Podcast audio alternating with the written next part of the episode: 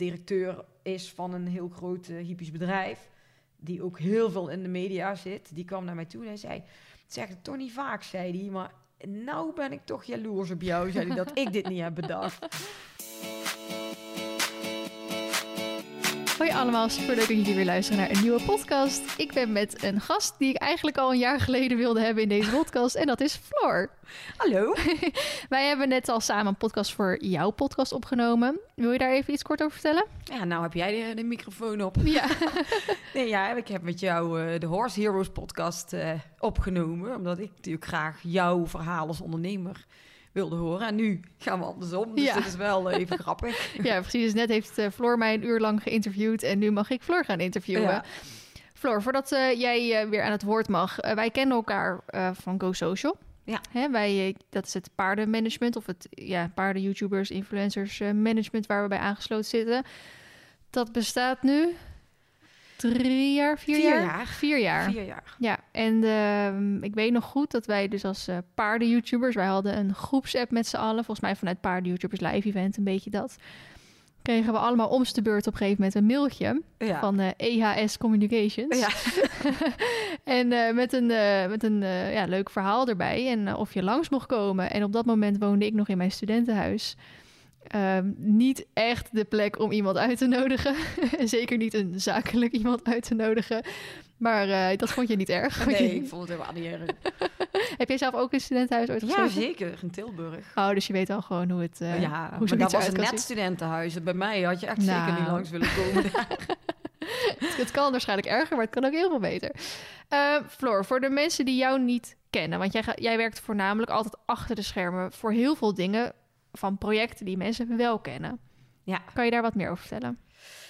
Um, ja, nou ja, ik heb, uh, ben dus eigenaar van uh, EAS Communications. Dat is een marketing-communicatiebureau. Uh, en wij bestaan 20 jaar dit jaar al. En dat lijkt net of ik heel oud ben. Ben ik ook wel een beetje, maar ik ben 44. Dus om mijn 24ste ben ik ermee begonnen. En wij zijn, uh, ik ben ook paardenmeisje, dus altijd zelf gereden, altijd in de paarden gezeten. Helemaal, uh, mijn passie ligt in paardenland.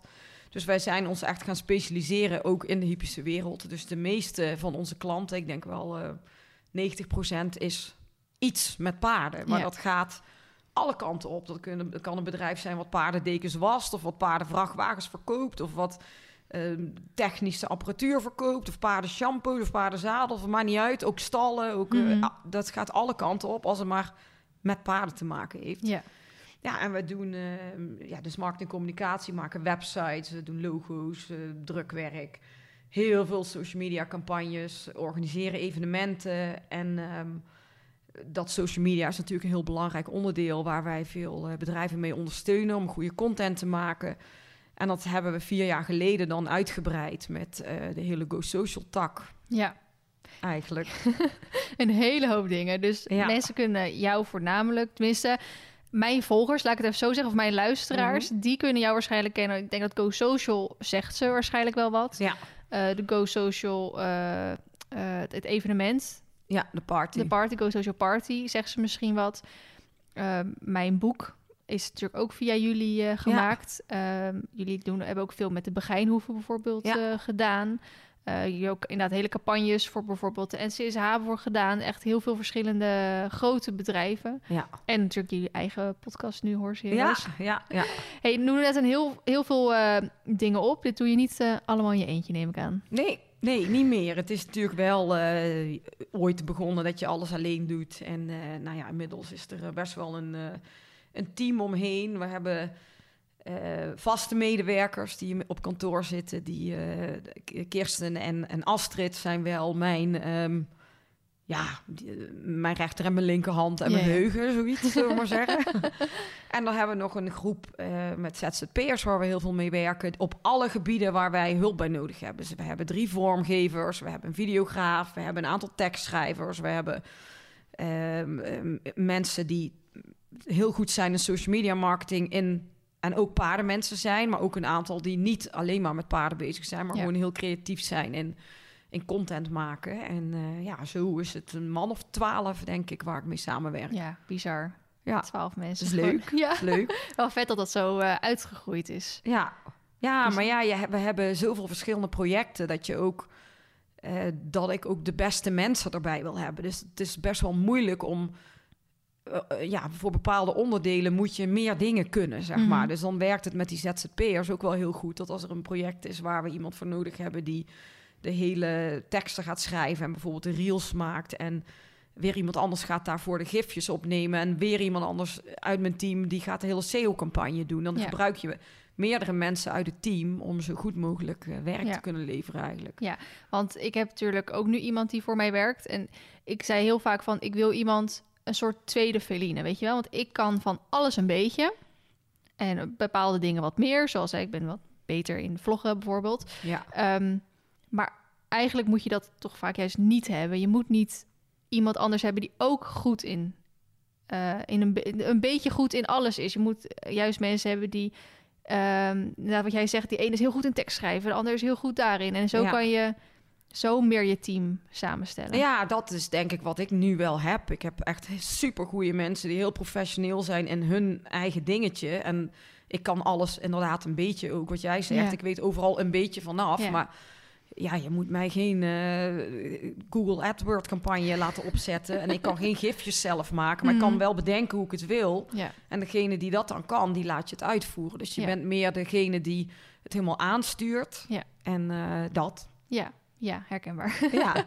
Hey, ehm, jij hebt natuurlijk je eigen podcast ook. Ehm, ik heb ze allemaal geluisterd, alle afleveringen. Oh, echt? Dat is Ik heb allemaal ze echt allemaal geluisterd. Ja, ik vond het echt super leuk. Maar ook vooral mensen die ik wel kende. Vond ik leuk om dat eh, ook te luisteren. Maar ook mensen of bedrijven waar ik echt nog nooit van gehoord had. Vond ik weer heel interessant om hun verhaal te horen. Maar Ja. zo kwam ik ook. En zeker jouw laatste aflevering van jouw eerste seizoen ging natuurlijk eh, als verrassing over jou. Ja. En toen ben ik ook best wel veel te weten gekomen waarvan ik dacht.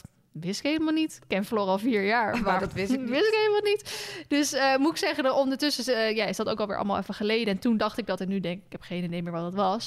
maar misschien probeer, ik- komen we zo eh, komen we er vanzelf tegen. Ehm, jij bent opgegroeid in Brabant. Ja. Dat hoor je ook, eh, hoor je ook wel. Oh ja. En ondertussen is al eh, twintig jaar in Weert, toch? Ja. Ja. Hoe ben je ooit in Weert terechtgekomen? Dat is onder Limburg valt dat, hè? ja, dat is net in Limburg. Dat is wel aan de grens eh, van Brabant. Dus eh, ik voel me nog een soort van thuis. Nee, niks. ik, ik, hou echt wel van Limburg. Daar zit je nu zo lang. En, eh, maar ik ben opgegroeid in Linden. Dat is een eh, piepklein dorpje eh, bij Kuik in de buurt. Maar Ja. Een beetje richting Nijmegen. Dus dat is weer Gelderland. Dus dat zit echt zo'n beetje Brabant, Gelderland, eh, Limburg bij Ja. elkaar. Toen ben ik ehm, ehm, op een gegeven moment gaan studeren in Tilburg. Heb ik daar vier jaar gewoond. En eigenlijk zou ik op maandag beginnen bij BCM. Daar had ik een baan aan, want ik heb Hogeschool voor Journalistiek gestudeerd. Wat is BCM voor? BCM, eh, dat zat een best. En BCM die deed alle hele grote paardenconcours organiseren. Ah, En die gaf de hoefslag uit en zo. Dus dat was voor mij echt... Ik denk, ja, als ik dan een studie heb gedaan... en ik kan toch eh, iets gaan doen wat met paarden te maken heeft... en met evenementen en met bladen, helemaal leuk. Met journalistiek, weet je wel, communicatiekant. Ja, dan zit ik daar helemaal mooi op mijn plek. Dus ik Ja. had daar gesolliciteerd tijdens mijn afstuderen. En eh, mocht ik daar op maandag... eh, op een bepaald, ik weet niet, ik weet de datum niet meer precies. Ik mocht daar op een maandag gaan beginnen. En ehm, ik woon in het studentenhuis in Tilburg. En op donderdagnacht, donderdag op vrijdagnacht, brandde dat huis af. Dus ik stond daar Oh. midden in de nacht op straat met Ja. even helemaal niks meer. Hmm. En ik moest op maandag bij die baan gaan beginnen. En ja, dat ging natuurlijk allemaal niet, hoop gedoe. Allemaal, weet je, uiteindelijk ging dat allemaal niet door.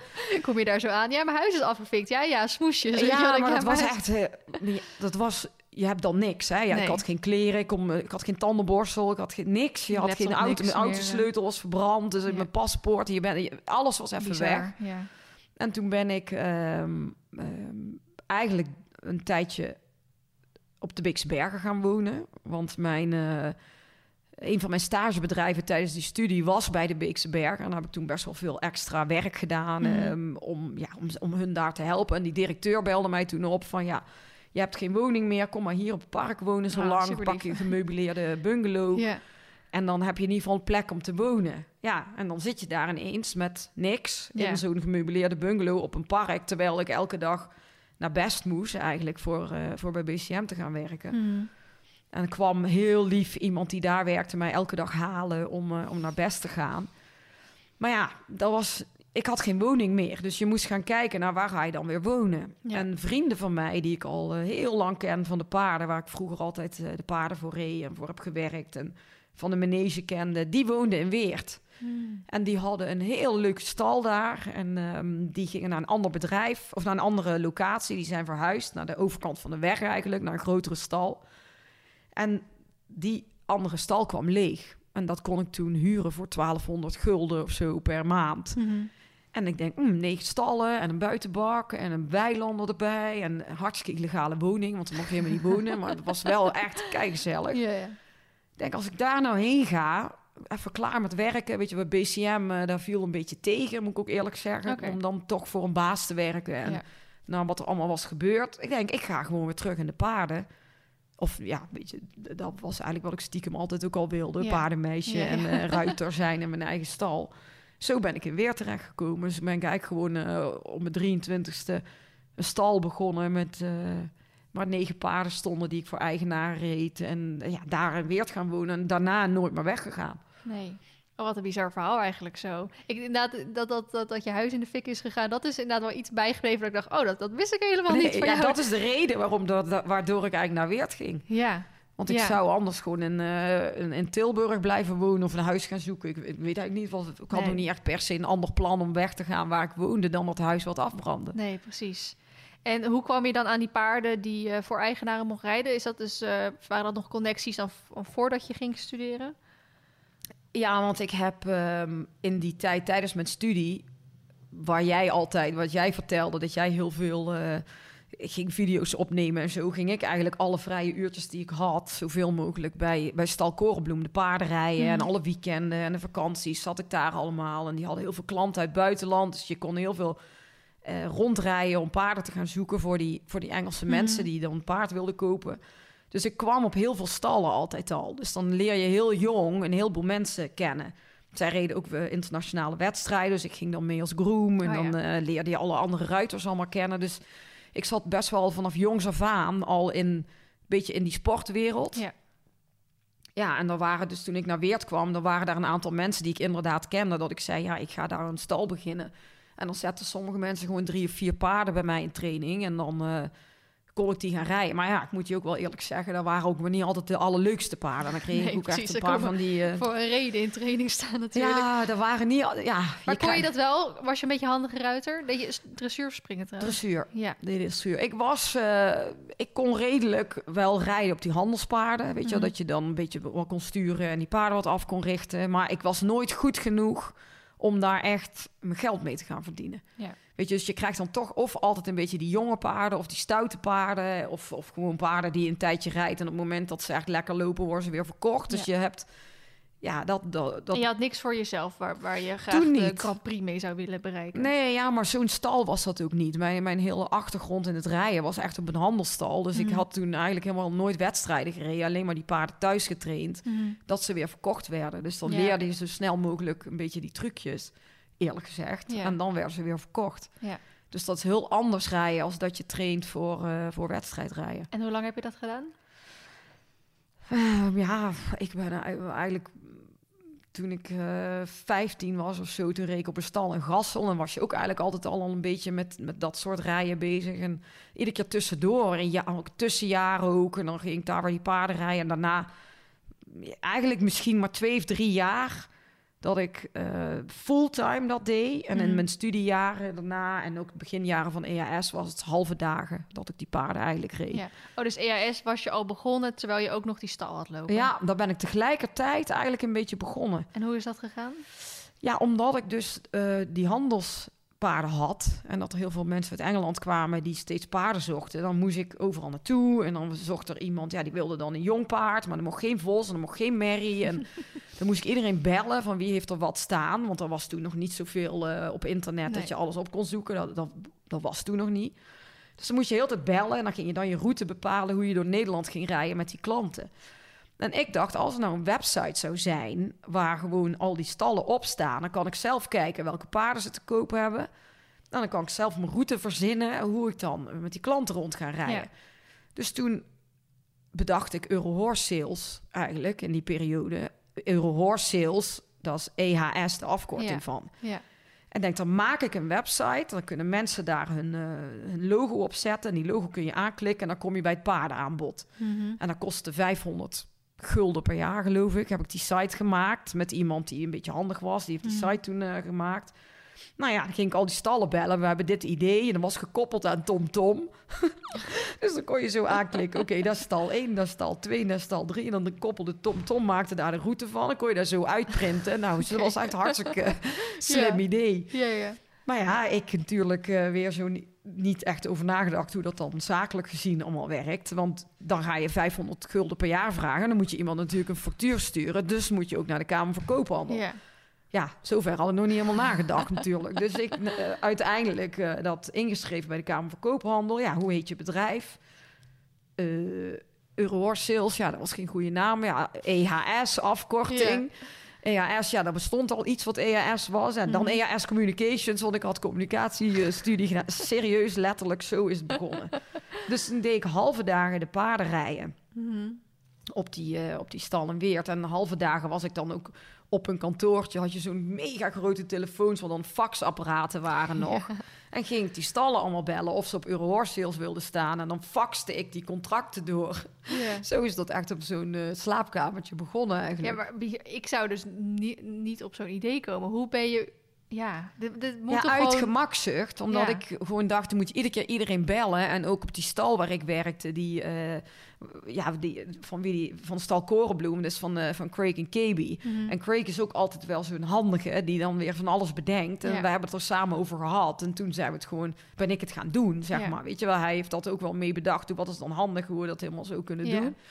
Ja, en dan, dan is het gewoon meer omdat het makkelijk was. Ja, maar dan is dat toch wel weer hè, een beetje zoals dat, dat ondernemen van dat je een idee hebt en je doet het gewoon. Want Ja. Er zijn ook genoeg mensen die heel veel ideeën hebben, maar overal beren op de weg zien.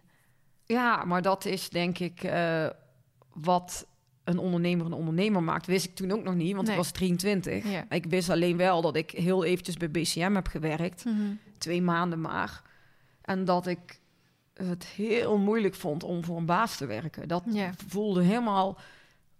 Dat voelde niet fijn. Dat, is, Ja. Er was niks verkeerd. Het was hartstikke leuke mensen. Hartstikke fijn bedrijf. Mhm, Helemaal leuke maar collega's. Maar ik voelde me daar compleet niet op mijn plek. Ja.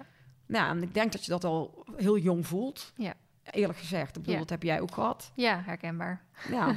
En dan, ja. ja, dan ga ik zo'n stal beginnen. Wat ik ook niet per se helemaal mijn ambitie was. Maar wat Mhm. wel iets was wat ik heel leuk vond. Ja, en toen daar is EAS eigenlijk heel snel eh, ontstaan. En hoe ehm, ben je dat toen uit gaan breiden? Of hoe is dat... Ja, dat, dat is eh 20 jaar geleden. Dus Ja. jullie bestaan nu 20 Ja. jaar. Hoe is dat eh, in die 20 jaar ja, gaan groeien tot wat het nu dan is? Want je was op een gegeven moment mee gestopt met die stal. En Ja. helemaal maar ja, het uit kwam eigenlijk gaan. eh, in het begin met die websites. Weet je, ik had iemand die een heel klein beetje handig iets van een websiteje kon maken. Maar je kwam nog steeds op heel veel stallen. Op een gegeven moment gingen ze zeggen... ja, je maakt een website, maar je moet eigenlijk een nieuw logo. Of kun je ook Hmm. mijn website maken. Of eh, dat het wat verder ging dan alleen maar het plaatje met die, welke paarden ze te Ja. koop hadden. En ik zei, ja, ja, ja, kan ik wel. Ik dacht, ja, kan ik eigenlijk helemaal niet. Maar ik denk, ja, als daar vraag naar is, dan verzin ik wel hoe ik het wel kan. Dus toen hebben we iemand aangenomen. Mhm. Of toen heb ik iemand aangenomen die, eh, eh, die websites kon maken. Ja. En hij ging die websites allemaal maken. Nou, konden we ook een logo maken. Ja, dan kon hij ook wel een logo ontwerpen. Zo is dat eigenlijk een beetje... In het begin echt zo heel simpel. Maar Ja. omdat het zo nieuw was in paardenland... Er, er had bijna niemand nog zo'n website... waar we hadden een paarden te koop module verzonnen. Mhm. Dus waar mensen dan hun paarden te kopen... Weet je, is het een ruin, is het een merrie, hoe oud, wat voor Mhm. niveau... eh, de papieren erbij uploaden, zijn ze filmpjes kon je erbij zetten. Ja, dat hadden we zelf in die database ontwikkeld. En ehm, ja, dat, dat was hartstikke uniek. Dus iedereen wilde daar wel eh, aan meedoen eigenlijk in die tijd. Ja, en toen kwam het op een gegeven moment, dan gingen mensen zeggen... ja, ik heb eigenlijk een ruiter nodig of een, een groom. Weet je, niet Mhm. iemand die nog werk zoekt. Toen zijn we Eurohorse Sales uit gaan breiden met Eurohorse Grooms. Dat was Mm. toen nog tijd eh, een bemiddelingsbureau... voor werknemers en werkgevers in paardenland. En dan kwamen er zo steeds wat takjes bij. Dus we gingen eigenlijk steeds horen van waar is dan behoefte aan bij die, Ja. bij die stallen of bij, bij de mensen in paardenland en proberen daarop in te spelen. Ja, maar nu bestaat dat allemaal niet meer. Tenminste, niet meer in de vorm als dat het toen was. Nee, Groups hebben we heel lang gedaan. heb ik al 14 jaar lang gedaan. Maar hoe groter social media werd, ja, hoe makkelijker het voor een stal ook was om gewoon te zeggen: ik zoek uh, personeel. Dan hoefden wij er allemaal niet meer, niet meer tussen te zitten. Ja, ja dat is uh, door blijven ontwikkelen. Omdat je natuurlijk heel veel mensen kent. Ja, het is eigenlijk de, de, een best wel goed voorbeeld was ooit bij, uh, bij Leida Strijk, bij Team Collins Strijk. Dat was een stal, dat was bij ons in de buurt. En Leida die uh, belde mij voor personeel. En toen ging ik daar langs om even over te overleggen wat ze precies nodig had. En zij was zwanger van haar uh, derde kindje, geloof ik. En toen zei ze, ja, kun je eigenlijk ook een geboortekaartje maken. Ik zei, ja, dat kunnen we ook wel ontwerpen. Dus ik ging haar geboortekaartje ontwerpen. Toen moesten ze ook een nieuwe website. Hmm. Hebben we ook dus die nieuwe site gemaakt. En ze hadden de opening van een nieuwe stal. Dus ze zei, ja, kun je ook misschien de uitnodiging voor die nieuwe stal maken en ons ondersteunen om die open dag helemaal te organiseren. Ja, dus een beetje een klein evenementje. Dus op één plek gebeurde toen en het personeel en de website en het grafisch ontwerpen en die uitnodigen en het organiseren van eigenlijk ons eerste evenementje. Om zo'n uh, heel, uh, dat was toen het western thema, was super leuk. en daar begon eigenlijk die linkjes. En, en, vanaf toen is dat eigenlijk zo steeds doorgegroeid. Toen kwam Ankie, uh, we mochten voor Ankie Vergruns een website maken. En die had ook personeel. Ankie had toen een kledinglijn ja, de Ankie kledinglijn. Die hadden ze toen net dat jaar ontwikkeld. Mhm. En die hadden heel vaak, um, dat was natuurlijk in die beginjaren best wel moeilijk inschatten hoeveel artikelen je van alles nodig had. Dus die hadden best wel vaak te veel kleding over. Mhm. En dat lag allemaal in een magazijn en die kleding moest verkocht worden. Toen hadden we Eurohorse Shop. Dus ik had Eurohorse Sales, Eurohorse Grooms, Eurohorse Shop. En Eurohorse Shop was eigenlijk de Anki Outlet. Hmm. De chef die boekte op al die grote evenementen een stand. Hmm. En daar bracht hij uh, al die kleding naartoe. En ik stond dan in die stand. En dan was ik in Hagen en in Aken en op het NK en in Rotterdam. En we noemen al die grote evenementen. Dat een snotneus, 24, 25 was het. En ik stond gewoon vier dagen lang die Anki kleding te verkopen. Daar, wat eigenlijk over was ja, ik heb in, in die jaren gewoon heel, heel, heel, heel veel mensen leren kennen. Ja. Want je leert ook op de evenementen, je leert natuurlijk de ringmeesters kennen, de ruiters, de grooms, de andere standhouders, degene die de bodems leggen, degene die de stands bouwen. De, ja, en dat heeft mij wel heel veel geholpen in het opbouwen van EAS. Om gewoon heel jong heel veel ja, netwerken eigenlijk. Dat... Nou ja, en je bood natuurlijk ook een dienst aan waar al die mensen die je leerde kennen ook nog eens gebruik van konden maken. Want stel je hebt bijvoorbeeld een product, ik zeg maar wat, uh, je doet rijbakken inderdaad, je noemde het net. Dan heb je maar een bepaalde afzetmarkt van stallen of mensen aan huis die dan zoiets willen. Ja. Maar ja, iedereen die heeft een website nodig toen de tijd. Ja. Of die zoekt mensen, of die wil een logo ontwerpen of een geboortekaartje, wat dan ook. Dus je had best wel ook wel een product of dienst die ook wel bij iedereen ja, en wat heel nieuw was toen nog tijd. Hè? Want bedoel, je, dan moet je wel even voorstellen dat dat hele internet in paardenland toen uh, ja, echt een beetje begon, zeg maar. En, en omdat Ankie de website door mij had laten maken, ja, dat was natuurlijk een mega uh, recensie voor ons. Weet je, dat iedereen ging natuurlijk kijken wat doet Ankie. Ja, dan kregen wij daar best wel veel meer klanten weer door. Ja. Ja, dat was gewoon superleuk, moet ik wel zeggen. Dat waren wel uh, grappige tijden in het begin. Ja, maar was je toen nog steeds ook halve dagen met die, uh, met die handelstal bezig? In het begin wel, ja. In het begin, uh, nou ja, die handelstal, die plek waar ik die handelstal had, waar ik illegaal woonde, daar heb ik uiteindelijk maar een jaar gewoond. Oké. Want toen had ik een, een, een, mijn, e-, een ex-vriendje, daar, daar heb ik mee gewoond, daar op die stal. En wij, die relatie ging uit elkaar. En toen ben ik op stal Korenbloem zelf gaan wonen. Mhm. Toen heb ik best wel heel lang daar gewoond. En dan reek hun paarden. Dus dan deed ik s ochtends nog steeds de paarden allemaal rijden. En dan mhm. halve dagen EAS. Maar ja, dat werd op steeds... Op een gegeven moment ging dat niet meer. Dat was niet meer te combineren, dat rijden erbij. Ja. Want er, ja, weet je, er kwam steeds meer vraag naar grafisch ontwerp. Dus toen hebben we op een gegeven moment ook echt een vormgever erbij aangenomen. Kwam er meer personeel. Bij Eurohorse Grooms zat personeel op. En ja, zo is dat eigenlijk steeds gegroeid. Ja. En dan ga je gewoon kijken wat gebeurt er in die markt op een gegeven moment. Weet je, op een gegeven moment kwam wat social media steeds meer op. Ja. Zijn we daarop in gaan spelen. Ja. En uh, ja, nu zijn we waar we nu zijn. Ja, ja want, maar je hebt dus ook echt bewuste keuze gemaakt om te kijken waar dit naartoe ging. In plaats van, want je moest op een gegeven moment gaan kiezen. Hè? Ga ik, blijf ik in die paarden of ga ik mijn bedrijf verder doen? Ja. Je hebt voor je bedrijf gekozen, maar dat is ook een keuze. Want je had ook kunnen kiezen, nou, dat uh, verkoop ik of dat uh, geef ik aan iemand anders en ik blijf lekker in die paarden zitten. Ja, maar ik besefte me ook heus wel realistisch genoeg dat ik nooit goed genoeg was om echt iets te kunnen. Weet je wel, dan bleef je altijd op een bepaald niveau hangen met dat rijden van die handelspaarden. En ik ben er ook best wel een paar keer eh, flink vanaf gegaan. Mhm. Dat ik op een gegeven moment ook een beetje banger werd. En ik heb ooit, ehm, toen ik 15 was, best wel een pittig ongeluk gehad. Dat ik dacht, ja, ik wil toch niet weer in die situatie terechtkomen dat je in een rolstoel zit. Ik denk, wat wil ik dan? Ik heb wel een HBO-opleiding gedaan, even goed. En dit was zo te combineren. Dat had met mijn, mijn opleiding was Hogeschool voor Journalistiek. Mhm. En ik had de richting communicatie gedaan. Eigenlijk met het doel, ik wilde bij BCM werken. Ja. Nou ja, dat was gelukt, maar dat zat niet op mijn plek. En nu kon ik eigenlijk alles doen wat, wat ik heel graag wilde doen. En het had met paarden te maken. Want ik kon nog steeds rijden. Ik heb toen wel een paard gekocht zelf, maar gewoon een heel fijne, ja, een hele brave merrie. En daar ging ik wel wedstrijden mee rijden. En dat Mhm. was gewoon mijn paard, weet je, die ik gewoon vertrouwde en eh, dat. Ja, dat, het was gewoon altijd goed te combineren. En ik verdiende meer geld met EAS. En, en dan kon ik zelf bepalen wat ik wilde doen. Dan dat je ja, op paarden gaat zitten waar je op een gegeven moment een beetje bang van werd. En toch weet, ik ga nooit, ik ga nooit een wedstrijdruiter zijn. Of ik ga nooit een grote sponsor vinden. Weet je, dat, Ja, dat, ja. het verdient natuurlijk nog steeds niet zo heel goed als dat je ruiter bent. Mhm. Of als dat je zelf je eigen baas bent. Ja. Het was ook wel een risico, maar ja, ik wou het gewoon nemen. Ja, en de markt ging natuurlijk verschuiven. En zeker als je daar de eerste in bent, dan eh, Ja, heb je wel grote kans in ieder geval dat dat eh, wat gaat worden.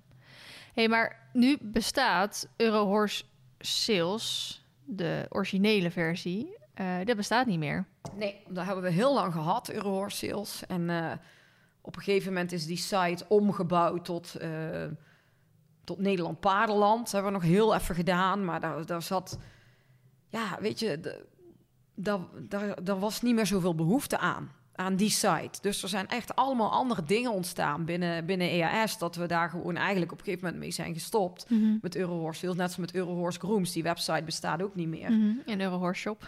En Eurohorse Shop ook niet meer. Nee, ja, maar dat was echt, kijk, 20 jaar is lang.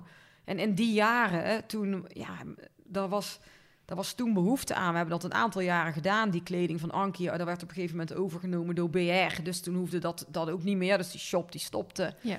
En Eurohorse Sales heeft wel nog heel lang bestaan. Maar ehm, ja, er, er kwamen gewoon andere dingen. Wat, wat, wat, wat leuker was en wat Ja. meer opleverde. En wat, waar meer vraag naar was Ja. eigenlijk. En, en hoe voelt dat dan als je er zo naar terugkijkt? Dat eigenlijk het, de originele, het, ja, waarmee je begonnen bent, dat is nu niet meer. En, en je bent nu heel iets eigenlijk anders aan het doen, wat wel voortborduurt op het Ja. origineel. Maar ik, ik probeer het meer vanuit, bijvoorbeeld als iemand nu ergens mee wil beginnen, hè, die wil graag gaan ondernemen en die weet nog niet zo goed wat, om gewoon mee te geven, het is helemaal niet erg of raar dat je eerst iets doet Nee. en om vervolgens weer heel iets anders te gaan doen. Het is, betekent niet dat als je nu één plan hebt, dat je daar tot aan je pensioen van moet gebruik maken. Nee, ja, ik denk dat je moet vooral moet luisteren naar wat er in de markt gebeurt waar je in werkt. Weet je, als dat toen was daar behoefte aan. Er was nog niks en er was niemand anders die dat deed en bijna niemand kon websites maken. En niemand had die paardenmodules sowieso. Ja, dat, dat is, nu zijn er in ieder alle websitebouwers bieden dat aan, maar nou zijn er weer nieuwe trends. Als je daar maar naar kijkt, een beetje wat er gewoon in die markt gebeurt en daar Ja. op in kan spelen en luistert naar waar behoefte aan is. Ja, en Dat is ook ondernemen eigenlijk. Ja. Want als je erachteraan loopt, ja, dan, dan loop je al tien stappen achter eigenlijk. Precies. Dus dat is helemaal niet erg als je... Het is toch proberen, een paar keer je neus stoten, op, oppakken, weer iets anders proberen. En dan komt het vanzelf wel goed. In ieder geval, meestal. ja, hey, ondertussen is eh, EAS een eh, ja, marketing, communicatie, maar jullie doen ook drukwerk, agenda's ontwerpen. Ja. Eh, websites heb je het genoemd inderdaad. Wat zijn projecten wat je altijd zijn bijgebleven? Ehm, ja, we hebben... Van, van drukwerk bedoel je? Wat, ja, wat of eh, dingen andere dingen. Ja, we hebben heel veel eigenlijk ook wel altijd voor jongeren gedaan. Ik heb veel eh, schoolagendas gemaakt en ook een, een aantal jaren dingen die, eh, die buiten de paden waren. Dat heette Just Young. Dus dan had ik een jongerenteam met jonge kinderen en dan, dan deed ik zo'n redactieteam eigenlijk aansturen. Zij maakten alle content, zij deden de interviews, zij hielpen dat blad in elkaar zetten. En dat was wel heel erg leuk om met, met jongeren te werken. En we hebben natuurlijk veel schoolagendas gedaan. We hebben Uh, een paar jaar de agenda voor Enzo Knol uh, gemaakt. En we hebben voor Brit natuurlijk uh, een paar jaar de paardenpraatagenda ook iedere keer gemaakt. Onze eigen agenda's gehad. En ik denk dat het hele werken met jongeren en die doelgroep ook wel iets is wat ik heel erg leuk vind en wat me weer heeft geholpen in de hele stap wat uiteindelijk Go Social is. Ja, ja want vertel daarover. Je, je was een bedrijf, je had echt superveel uh, mensen kende je zo in de paardenwereld als uh, de, de wereld erachter eigenlijk. Ja toen uh, nou, kreeg ik uh, en uh, wat andere paardenhuurders kregen dat mailtje in onze inbox. Ja. Wat is daarvoor aan afgegaan? Ja, maar het is heel grappig dat jij net zegt dat jullie een, een WhatsApp-groep hadden met de paarden-YouTubers. Dat wist ik. Dat wist, ik moet eerlijk zeggen, dat evenement kenden wij nog mm. niet. En ik wist helemaal niet dat er een WhatsApp-groep was. Nou, hoe dat eigenlijk ging, is dat wij uh, werkten natuurlijk al best wel wat met, met Just Young. Werkte ik heel veel met Emma Keuven.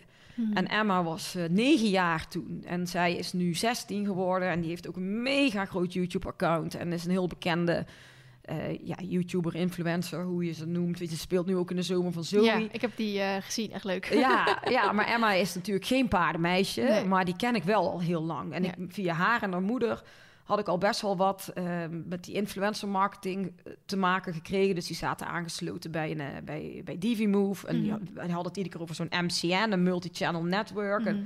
ik had daar al een paar keer gevraagd, ja, wat doen die dan voor jullie? En wat houdt het dan precies in? En dus ja, daar wel wat informatie over gehoord. Ik werkte toen in die tijd ook uh, al, al net even met Brit. En uh, maakte ik de schoolagenda. Die, ik had zelf een schoolagenda en zij wilde uh, ook een agenda met paarden praten. Dus we hebben dat eigenlijk als één project samengevoegd. Mm -hmm. En dan had je ook adverteerders die dan leuk vonden om de jeugddoelgroep te bereiken. Nou, daar komt perfect een paardenpraat. Ja. En ik, ik, het hele team achter paardenpraat in die tijd waren allemaal geen paardenmensen, allemaal van tv. En ja. die waren daar heel bekend mee, maar niet met die paardenwereld. En zij had natuurlijk paardenpraat tv. En daar zijn wij toen ook een beetje in mijn netwerk gaan kijken welke klanten het leuk zouden vinden om, uh, om iets te doen op Paardenpraat TV. En dan is het voor mij wat makkelijker om die verkoop te doen dan omdat ik Paardenland zo goed ken, dan ja. mensen die natuurlijk helemaal ja. daar niks van af weten. Ja. Dus ja, dat ging ook allemaal een beetje aan het lopen. Maar ik had ook best wel wat klanten die wel iets, die dat wel interessant vonden, maar die niet. Uh, kijk, iedereen, alle influencers, om het even zo te noemen, hè, alle, al die accounts hebben andere doelgroepen. Mm-hmm. Als jij springruiter bent, dan heb je een ander soort volgers als dat je alleen maar uh, grondwerk doet. Of Brit heeft andere volgers dan Bianca of Danielle of jou of ja. zo. En nou ja, dus we, ik had toen uh, een stagiaire bij mij zitten en ik zei van wil je eens kijken of er eigenlijk nog meer paarden YouTube-accounts zijn en zo. Want ja, ik moet eerlijk zeggen, ik keek in die tijd helemaal niet naar YouTube. Ja. Ik was daar helemaal niet zo mee bezig. Ja. Maar het was dus eigenlijk zo dat, dat, dat je merken had die wel uh, interesse hadden, maar die niet bij paardenpraten eventueel pasten. Dus dacht, ja, die moet ik ergens anders kwijt. Nou ja, omdat ik hoorde van Emma. Ik had, had natuurlijk veel met Emma te maken. Zij had best wel veel samenwerkingen met hele leuke merken. Bij paardenpraat zag ik het een beetje wat er gebeurde met mijn adverteerders in die agenda. Dat die wel heel blij waren om in die agenda te staan en dat eventueel te combineren met YouTube. En soms zei ook iemand van ja, maar die doelgroep is te jong, dat is niet helemaal mijn doelgroep. Dus dat is weer dat je gaat aanhoren wat speelt er in die markt. Ja. Wat speelde er in die, waar is behoefte aan in de paardenmarkt eigenlijk? Ja. Wat mijn klanten vroegen en wat ik zelf een beetje voelde en zag. Uh, wat andere mensen deden in de gewone wereld, zeg ja. maar. Want weet je, je, je, zag natuurlijk bij DiviMove wat die deden met die MCN's. Je mm -hmm. zag natuurlijk ook het... Uh, het agentschap uh, of het management wat om, op Brit zat, die mm -hmm. een soort met BN'ers allemaal werkte en die samenwerking dat deed, dat bestaat gewoon helemaal niet in paardenland. Nee. Dus die stagiaire is een lijst gaan maken van zijn er nog meer YouTube-accounts? Nou ja, die kwam met een hele lijst terug met allemaal paardenaccounts. Dat ik denk, jeetje, dit, dit, er, is, er is gewoon heel veel. Er is gewoon een hele community waar je en niks er is weet. niks mee. ja. En we hadden gezegd, wij over naast te denken, en wat kunnen we dan mee? Weet je, overal informatie een beetje vandaan gehaald. Wat doet een MCN dan? Zo'n multi-channel network. Ja, ja, dat is natuurlijk compleet wat anders als wat wij nu doen met Go Social. Want die gaan echt de samenwerkingen regelen. Uh, die hebben meerdere mensen werken, die regelen die samenwerkingen en de YouTube-inkomsten. En that's it. Voor de rest is iedereen heel individueel. Yeah. Er is geen samenwerking, geen evenement of niet nee. dat die elkaar zien. Die zijn echt op hun eigen eilandje veel. Hè? Dat mm -hmm. is zo.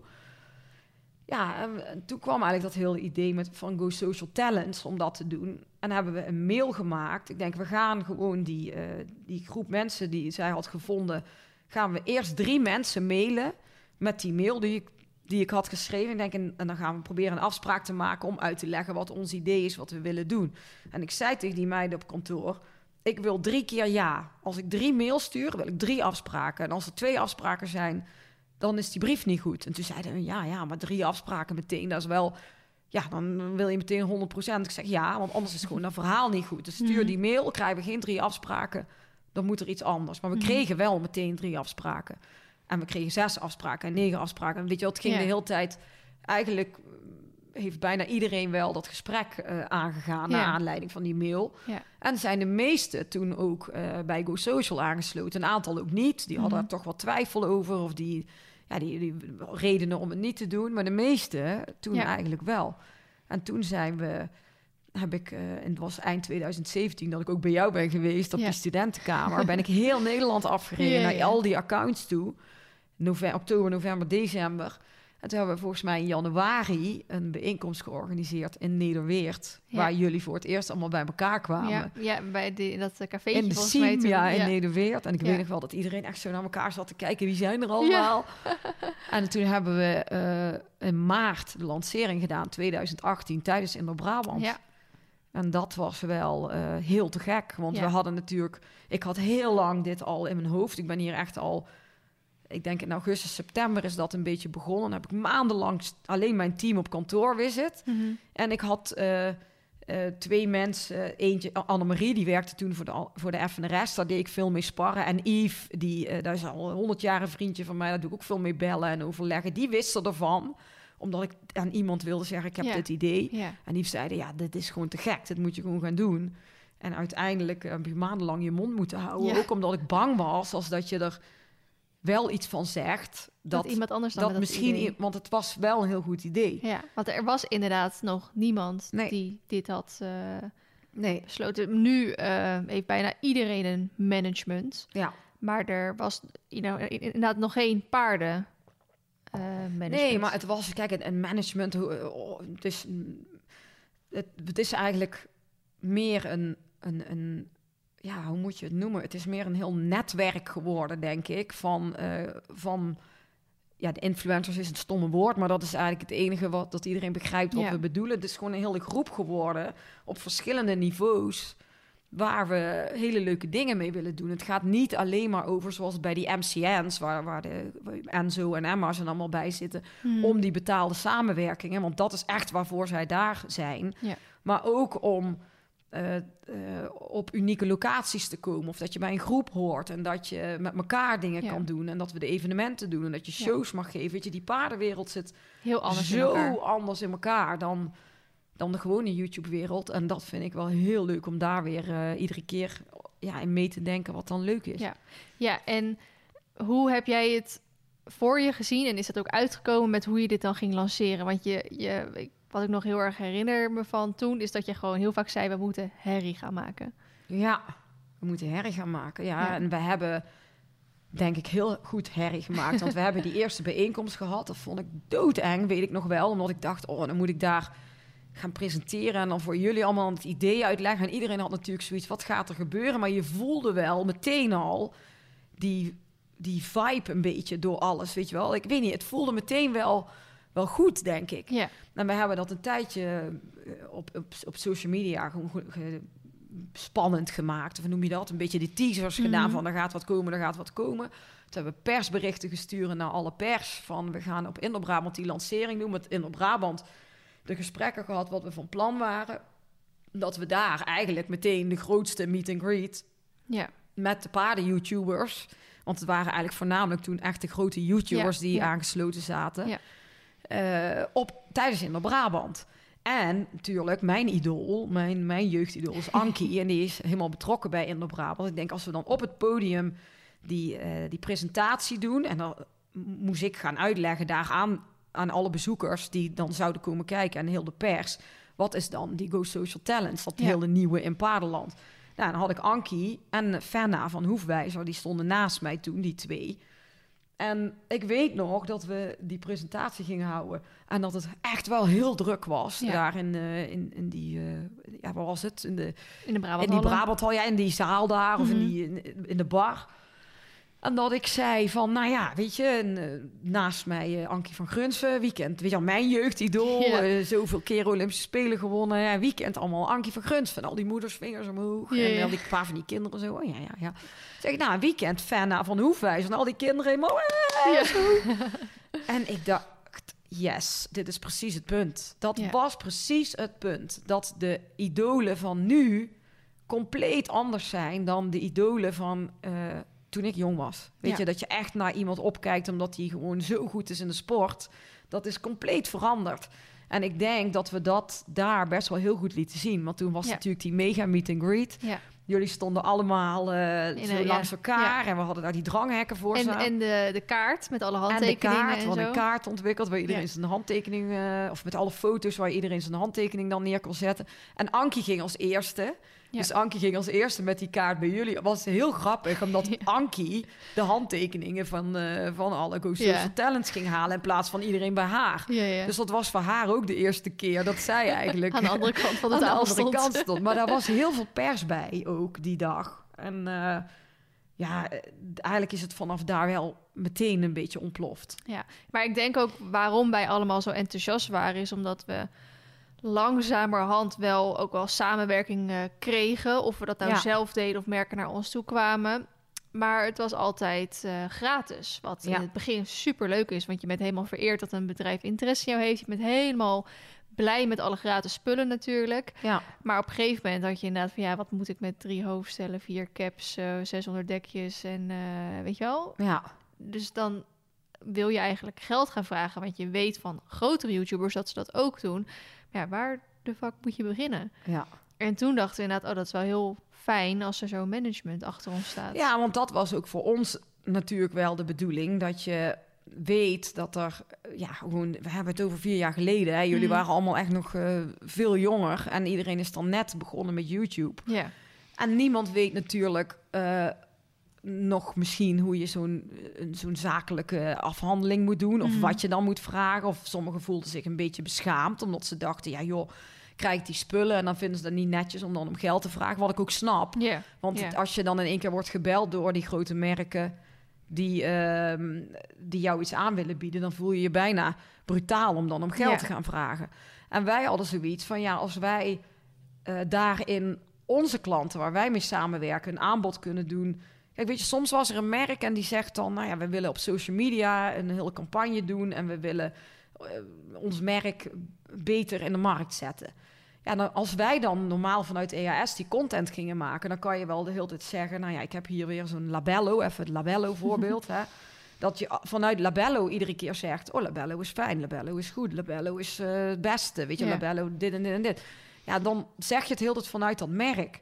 Maar als dat ehm, jij of Brit of Enzo of whoever gaat zeggen, Labello is zo fijn, of je zegt het niet eens, maar je smeert het op en mensen zien dat jij dat gebruikt ja.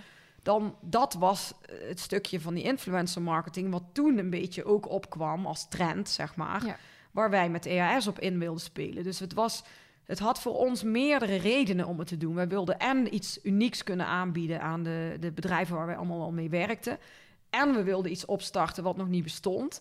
En we wilden ook die groep eh, van die influencers gewoon helpen om een heel nieuw netwerk te, te ontwikkelen eigenlijk. Ja. Dus het had meerdere, het had meerdere kanten. En Ja. in die tijd was het natuurlijk, of ja, in die tijd doen net of het 100 jaar geleden is, maar als je kijkt wat er in vier jaar is gebeurd, is er veel gebeurd. Mhm. Toen eh, was het voor een heleboel bedrijven natuurlijk ook nog heel nieuw om Ja. met die eh, YouTubers te gaan werken. Ja. Ja, terwijl dat nu al bijna niet meer weg te denken is. Nee, ja, en er is natuurlijk eh, de grote YouTubers zijn er nog steeds maar een paar, Mhm. maar inmiddels is natuurlijk heel veel verschoven naar Insta. Ik bedoel, je ziet Ja. het bij jouzelf. Ja. Je hebt meer volgers op Insta dan Ja. op YouTube. Ja, en heel veel van die eh, van de originals van de paarden-YouTubers zijn inderdaad of gestopt met YouTube of echt veel minder gaan doen en zich op Insta gaan focussen of überhaupt Ja. misschien gewoon gestopt met in de paarden of wat dan ook. Ja, er zijn er een aantal gestopt. Er zijn er een aantal gestopt eh, helemaal met de paarden, ja. En er zijn heel veel nieuwe mensen bijgekomen die allemaal op Instagram zitten. Want dat is natuurlijk ook wel gekomen. Hè? Je bent een idool en je bent Ja. een voorbeeld. En En mensen gaan dat uh, ook willen doen. Ja, want jij was begonnen met de Go Social Talents. Ja. Daar zocht jij mensen, eigenlijk gewoon iedereen die een paarden-YouTuber was, die, uh, die, kon, die ging je benaderen en die kon erbij. Maar op een gegeven moment kreeg jij zelf aanbiedingen van mensen. Die zeiden, ik wil ook graag bij de Go Social Talents. Ja. Maar hoe ging dat dan? Ja, nou ja, dat uh, ging niet. Want wij wilden gewoon wel, uh, weet je, je hebt dan... We zijn in 18 ermee begonnen en we hebben dat eerste jaar na in Brabant heel veel evenementen gedaan waar we met die groep waren. En dan, ik deed toen nog alles alleen vanuit mm. de EAS. Weet je, ik was helemaal zelf met iedereen betrokken, heel veel persoonlijk contact met jullie allemaal en uh, veel dingen organiseren. Toen kwam natuurlijk de party op een gegeven moment, het begin 2019, met die Go Social Party georganiseerd. Ja.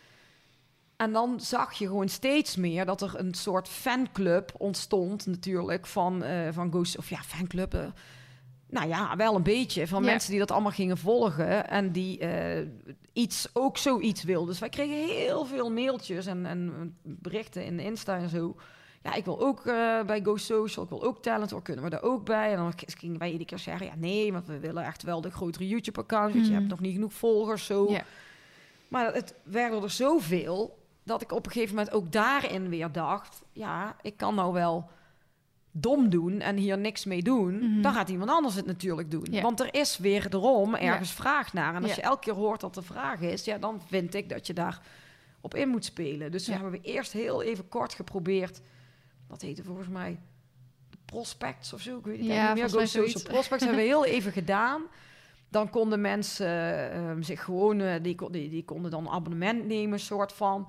En dan gingen we die één op één helpen met hun account te laten groeien. En die konden ook een YouTube-cursus uh, volgen. En dan kregen ze een APK. Maar dan, daar zat enorm veel tijd in. Mm. Want die mensen, die, daar zat gewoon veel te veel tijd in. Dat één op één, dat was helemaal niet haalbaar. Dat ging niet, dat was zakelijk gezien, dat ging helemaal niet. Nou ja, toen uh, was er persoonlijk even wat in die periode. Mijn vader uh, werd heel erg ziek en die, die, die is toen overleden. En toen had ik mijn hoofd er even helemaal niet meer naar staan, naar dat stukje. Mm. Ik wilde gewoon alleen met die talents wat doen. Heb ik in die tijd die, die eerste Go Social Party georganiseerd. Ja. En dat stukje lag even stil. Maar het, het ontwikkelde zich wel. We hebben wel weer uh, extra personeel heb ik toen aangenomen. Ook om mij te helpen in die periode dat ik ben best wel lang even mm -hmm. weg geweest op kantoor. Omdat ja. ik heel veel bij mijn vader was. En dat personeel uh, is zich toen ook bezig gaan houden met die aanvragen van, van andere mensen die bij Go Social wilden. Dus toen zijn we eigenlijk daar weer op door gaan denken van wat kunnen we dan wel doen om die hele groep te helpen. En toen kwam het idee van de Go Social Creators. En eigenlijk was het dan ook weer een nieuwe groep en die betalen elke maand een bedrag. En die zitten, moet je eigenlijk zien, dat die, die zitten niet op voetbal, maar die zitten op Go Social Creators, om het even heel ja. stom uit te leggen. Ja. Dat, dat is zijn lidmaatschap eigenlijk. Ja, dat is een lidmaatschap en je krijgt daarin, je hoort dan bij die hele groep en dat varieerde van um, alle disciplines, western, springen, dressuur, grondwerk, uh, kinderen, jonge kinderen met ouders, uh, volwassenen mensen die al heel veel volgers hadden, mensen die misschien 300 volgers hadden. Mm -hmm. Maar wat ze allemaal wilden, was hun account verbeteren en ook uh, bij zo'n groep zijn en dingen leren en samenwerken en, en dat. En ja. we, nou ja, dus daar zijn we met creators begonnen. Daar hebben we in 2020 is dat eigenlijk het eerste jaar geweest, toen ook corona er was dus een beetje stomme was dat we dan dat hele idee hadden en die konden ook allemaal mee naar die evenementen mm. en die Mhm. konden naar de party. Ja, die konden uiteindelijk niks als alles online wat we hebben geregeld. Maar er was wel heel veel contact. En, en binnen de creators ontstond toen eigenlijk die derde groep van de Youngstars, wat, uh, de, wat dit jaar dan naar buiten is gegaan. Omdat we merkten dat je ook binnen die creatorgroep, wat ik net al zei, hè, je had alle disciplines, je had oud, je had jong. Maar er waren ook best wel wat uh, kinderaccounts van die hele jonge kids die uh, hartstikke fanatiek zijn in de sport, Mhm. die eigen ponies hebben en waar de ouders het account van beheren. Ja. En daar hebben we een splitsing in gemaakt. Dus we hebben die Youngstars, en dat is een nieuwe groep. Dat zijn dus kinderen onder de 14, Mhm. die eigen ponies hebben, die echt fanatiek eh, ja, wedstrijden rijden, die een heel mooi, gewoon een goed account hebben, Mhm. waar de Die, ouders die accounts doen het heel zitten. goed. Ja, die accounts doen het ook heel goed. Maar Ja. ja, daar zitten, ja, dat is natuurlijk ook als die, die- dat is moeder en kind en dat gaat over sport en die hebben vaak mooie foto's. Ja, en- mooie setjes. eh, ja, ja. maar daar kun je weer andere dingen mee organiseren ook. Als de dingen die wij vanuit Go Social doen. Die hebben bijvoorbeeld afgelopen jaar op het NK een eh, clinic mogen rijden bij eh, Alex van, eh, van Silva. Dus die Mhm. mochten gewoon in de bonds, door de bondscoach kregen die een clinic. Omdat dat dan die sportponies waren. Ja, dat is superleuk. Hè? Dat doet een normaal MCN natuurlijk niet regelen Nee. voor zijn, ja, z- z- zijn account, zullen we maar zeggen. ja. En bij de creators, dat is weer meer een groep die, ja, meer, die zijn allemaal wat ouder en die gaan ook in alle disciplines, maar die willen gewoon heel graag dingen leren en zien. En die vinden het weer bijvoorbeeld te gek als we naar eh, bij Ankie van Gruns of zo een bijeenkomst hebben om op dat soort locaties te mogen kijken en die weer dingen Ja. horen van dat jij hebt daar ooit een presentatie Ja. gegeven van hoe doen die grotere accounts dat dan weer allemaal. Die zijn gewoon hartstikke leergierig. En dat is mega leuk om mee te werken. Dat is Ja. echt heel erg leuk. Ja. En bij de talents, ja, dat is eh, natuurlijk de accounts die inmiddels bijna allemaal professioneel aan de gang zijn met hun bedrijf in de paarden. Ja. En waar de, de, de social media een onderdeel van is. Ja. ja, dat zijn allemaal de beetje de ondernemers Ah, ja, eh, dat is echt de ondernemers. En, en mensen kunnen eventueel vanuit...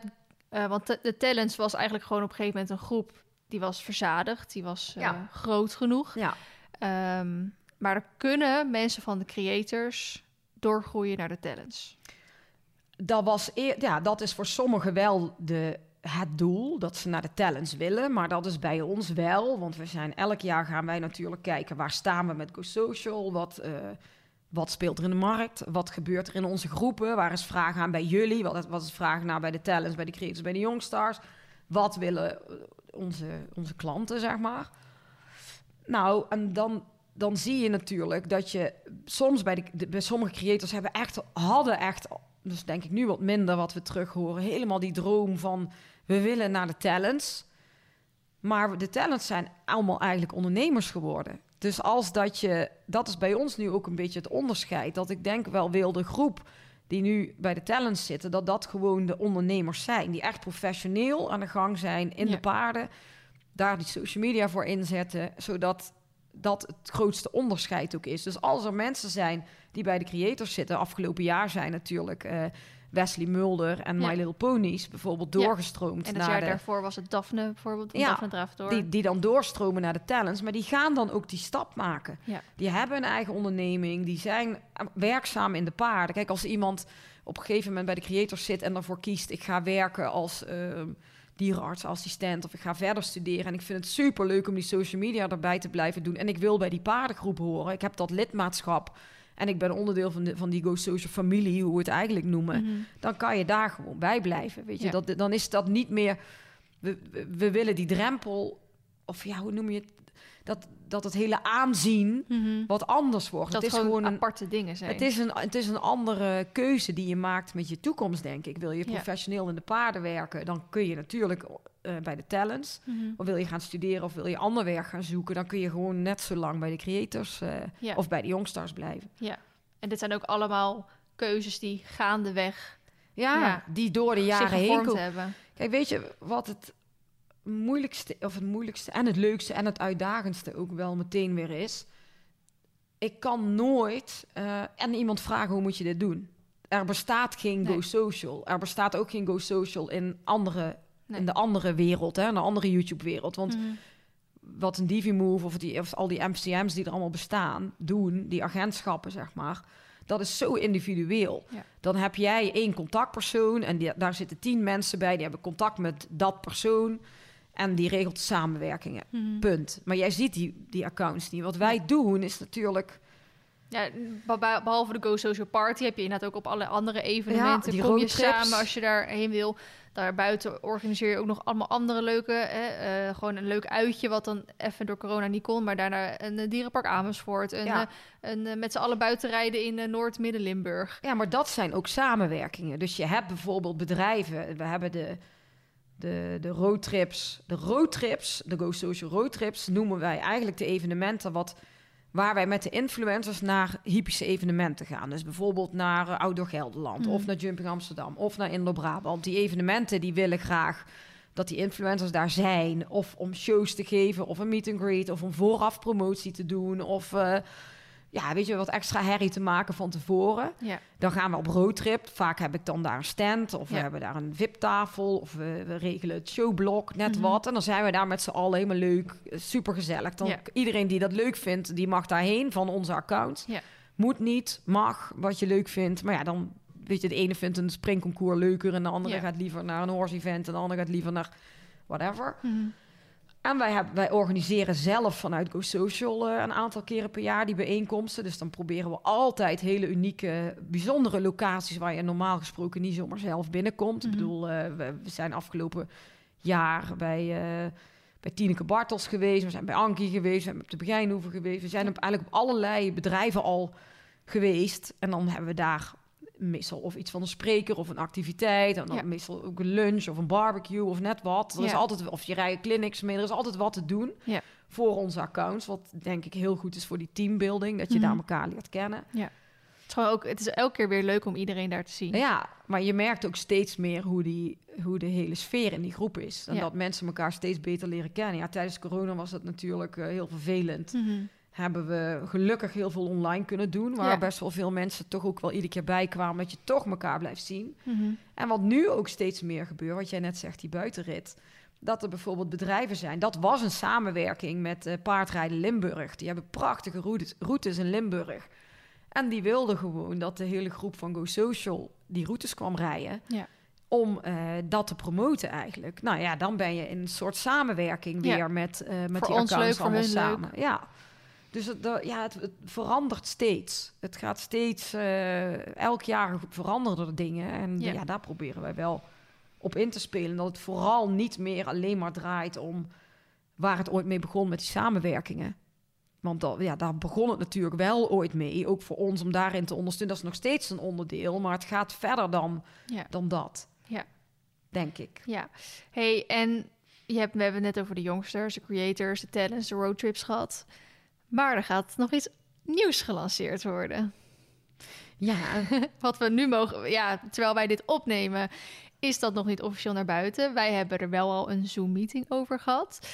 Wanneer dit eh, naar buiten komt, tenminste wanneer deze podcast online komt, is er wel al wat naar buiten gekomen. Ja, want wij hebben eh, een week geleden, als deze podcast, 30 oktober, zijn wij eh, met de hele groep in Deurne geweest bij de Green Valley Estate, wat vroeger het hypisch, Ja. eh, de, de hypische opleiding was in Deurne. Met alle accounts voor de jaarpresentatie van Go Social. Want we doen eh, elk jaar evalueren, dan doen we enquêtes houden. Hoe, vindt, hoe staat iedereen erin? Wat is leuk? Wat kan beter? Ja, dus we hebben af, begin oktober hebben we dus dat bij, eh, bij in Limburg gehad. En toen Ja. hebben jullie dus die evaluaties rond. eh, Daar hebben we ze live gedaan. Voor Ja. degenen die daar waren en degenen die niet aanwezig waren, hebben ze nog per mail gehad. En dan hebben wij bij ons een team al wekenlang, elke week eh, op maandag zitten we dan een paar uur bij elkaar voor die brainstorms van hoe gaan we Go Social weer aanpassen en verbeteren en horen wat er overal speelt. Nou ja, daar kwamen natuurlijk wel een aantal dingen uit. En dat hebben we dus vorige week eh, gepresenteerd aan alle accounts. Ja. Maar goed, dat moet nu nog gebeuren. Dus Ja. ik doe net of het al is, maar dat moet dus nog gebeuren. Ja, ja. Ja, en daar gaan we een aantal dingen namelijk bekendmaken. Ja, en een van de dingen weet jij, Mhm. want eh, daar ga jij ook onderdeel van zijn. Nou ja, wat we net dus al zeiden, wat het nu de grootste verschil is tussen youngsters, creators en talents, is dat eigenlijk de talents de echte ondernemers zijn die eh, hun geld verdienen in de paarden. En wat wij hoorden is dat daar ook meer behoefte is vanuit de groep van de talents aan, eh, aan zakelijke ondersteuning, aan meer leren in het ondernemerschap dan hoe leuk het ook is om bijvoorbeeld met z'n allen naar Ankie te gaan of naar de Begijnhoeven Ja. te gaan, wat, wat tof is, Mhm. maar dat er meer behoefte is aan het ondernemerschap. Ja. Dus we gaan, eh, hebben daarop ingespeeld en er is vanaf, eh, vanaf nu dus die Go Social Business Club. Ja. En daar zit een stuurgroep onder met eh, een aantal eh, talents die in de stuurgroep gaan zitten, die mee gaan bepalen wat we allemaal gaan organiseren. Want we willen eigenlijk zes bijeenkomsten per jaar doen voor leden van de businessclub, Mhm. die echt met ondernemerschap te maken hebben. En dat kan Ja. dus te maken hebben met hoe doe je eh, je belastingaangifte tot eh, hoe, nog steeds dingen. Hoe verbeter je Instagram-account? Ja. hoe ga je om met, eh, met klachten van klanten? Of hoe ga je samenwerking precies doen? Dat gaan we ook bespreken in die stuurgroep. Ja. Dus ik ben ook wel Gewoon alles waar je tegenaan loopt Ja. binnen ondernemen. Maar ook dat het dus echt een, een actieve groep wordt die ook overal met elkaar over kan Ja. praten. Want ik Ja. loop ook wel eens ergens tegenaan en dan hè, we spreken dat dus met Anne, maar dan komen Anne en ik er ook niet helemaal uit. Nee. En dat zou fijn zijn als ik het met andere ondernemers over kan hebben. Van hoe zouden jullie dat nou een keer doen? Ja. Dat Ja. het echt een, een, een ja, een, een Het is een netwerkclub. Ja. Het wordt Het- echt ja. een businessclub, een netwerkclub van eh hypische ondernemers. Dus dat is ook niet alleen voor mensen die bij Go Social nee, zijn ook mensen buiten Go Social. Juist, ook mensen. Dus dat is hartstikke leuk. Want als daar stel dat er iemand bij zit die, eh, die paardenadvocaat is... of een, een paardenvideograaf of een, eh, of een paarden... die iemand die ruitsportzaak heeft. Weet je, allemaal dat soort mensen die zich aansluiten bij dat netwerk. Daar worden die bijeenkomsten voor georganiseerd, waar ook weer sprekers komen. En daar gaan we allemaal nog verzinnen hè, met Ja, de ja. stuurgroep. Welke sprekers en welke onderwerpen. Gaan we ook weer naar mooie accommodaties toe. Mhm. Ja, en daar ga je gewoon met elkaar, van elkaar dingen leren. En wat ik ook heel leuk zou vinden, als we natuurlijk met de roadtrips weg zijn, dat je dan tijdens de grote evenementen ook een, een hoek hebt waar die businessclub hun Ja. netwerk eh, borrel heeft, waar je gewoon met elkaar kan sparren en overleggen. En wat daar het allerleukste aan is, is dat je denk ik een eh, netwerk maakt en een gunfactor creëert bij elkaar. Dus als dat jij eh, iemand hebt die in die netwerkclub zit, die hypisch eh, jurist is, en jij Mhm. hebt een keer een contracten nodig voor een of ander iets, ga je eerder daar naartoe Ja. natuurlijk, dan het weer buiten je eigen netwerk zoeken. Ja. En dat is ook weer iets wat eigenlijk niet echt bestaat in paardenland. Er zijn wel veel serviceclubs en er zijn wel wat weet je, wel, ondernemers in, in provincies en zo die allemaal samenwerken, maar niet per se zoals wat wij nu Nee. Willen gaan doen. Dus ik ben ook weer benieuwd wat dat gaat doen. Ja. En, eh, Nou, ik had het daar met eh, Miranda over. Dat is natuurlijk mijn eh, andere manager. En die zei, haar ja, partner is advocaat. ja, En die zit ook in een, in een business eh, club. Ik weet niet Ja. hoe dat precies daar heet. En daar zitten dan ook, weet ik veel hoeveel advocaten... maar ook volgens mij andere mensen bij aangesloten. En die hebben een hele... Dat is wel echt next level hoor. Die betalen iets van 3000 euro per jaar of zo om daarbij te zitten. En die komen echt elke week op een bepaalde dag...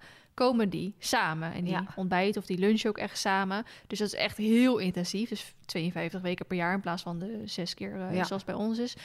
En doordat je elkaar zo vaak ziet, spreek je elkaar ook heel vaak. En, en tot wat dat dan ook kan gaan leiden daarna. En dat, daar worden heel veel positieve ja, dingen uitgehaald. Nou ja, wij hebben er wel een beetje. Ik heb zelf eh, natuurlijk heel veel in paardenland gedaan, maar ik heb ook een aantal jaren best wel veel in, eh, in Weert dan voor de provincie gedaan, voor Mhm. de gemeente Weert, met ondernemers daar. Ik heb even een paar jaar, in 2010, 2014, een uitstapje gemaakt, iets meer buiten de paarden. En toen zat ik zelf eh, bij vier netwerkclubs, vier verschillende. Mhm. En in drie daarvan zat ik in die stuurgroep. Mhm. Dus ik heb die bestuurdersfunctie, of die stuurgroepfunctie zelf gedaan. En Ja. daar waren wij meestal met een man of vier, vijf in die stuurgroep. Organiseerde je ook vijf of zes bijeenkomsten per jaar. Dus dat is ook genoeg, want anders dan, eh, weet je, dat is ook te veel. Iedereen heeft zijn eigen werk en zijn Ja. onderneming is druk genoeg. Dan Ja. is zes al veel. Die hoeft ook niet naar alle zes toe. Mhm. Maar dat is nog redelijk te overzien. En dan organiseerde je meestal met een paar leden uit die stuurgroep. eh één, weet je, wel, iedereen had dan één of twee keer per jaar moest je zo'n evenement organiseren. Maar wat daar echt gebeurde, wat, wat, wat ik echt heb gezien bij mezelf, dat ik gewoon met al die mensen in die stuurgroep ook een samenwerking had. Weet je, dat de, degene, er zat een kapper bij, daar ga ik nog steeds naartoe. Degene die de bouwkeuringen deed, heeft de bouwkeuring van ons huis gedaan. Er zat een advocaat bij, dat is nog steeds mijn advocaat. Daar zat- Ja. Weet je, het is echt eh, dat dat zo werkt. Je, je, Ja. gaat, me- je je creëert die gunfactor. En ik denk dat dat voor de talents weer een heel belangrijke vervolgstap is. Dat ze de mogelijkheid hebben om bij die businessclub te gaan, zodat de bedrijven die samenwerkingen willen met onze influencers ook zien van hé, hey, die maken echt nog een eh, professionelere slag in hun onderneming om daarin door te ontwikkelen, Ja. zodat je zelf ook, ook blijft doorontwikkelen. Ja. En niet bedenkt van, oh, ik heb geen inspiratie, ik stop even met YouTube. Of ik ga in één keer mijn hele account opheffen of net wat. Weet je, Mhm. dat we daarin... Ja, dat wordt kunnen- weer, een, je hebt dan de talents. Er zullen ook accounts bij de, bij de talents zijn die daar nog niet zoveel behoefte aan hebben. Mhm. Maar degene die daarin wel uh, door willen ontwikkelen, ja, dan kan het dus. En ook accounts buiten Go Social. Ja. Want dat is denk ik wel. Uh... Ja, maar dat is leuk dat er ook gewoon een keer iemand dan tussen een. Ja, dat, dat, dat, dat je niet per se bij Go Social hoeft te zitten om wel. Uh... Nee, maar ik denk wat wel goed is, omdat Go Social best wel een naam, ja. een beetje een naam, of ja, weet ik niet, het is misschien redelijk bekend bij mm. mensen in Paderland. Go Social heeft natuurlijk ook met sociaal te maken, social media. Hoe sociaal ben je met elkaar, met netwerken. Ja, ja ik en ik vind die go ervoor van go, van let's go, we gaan iets doen. We...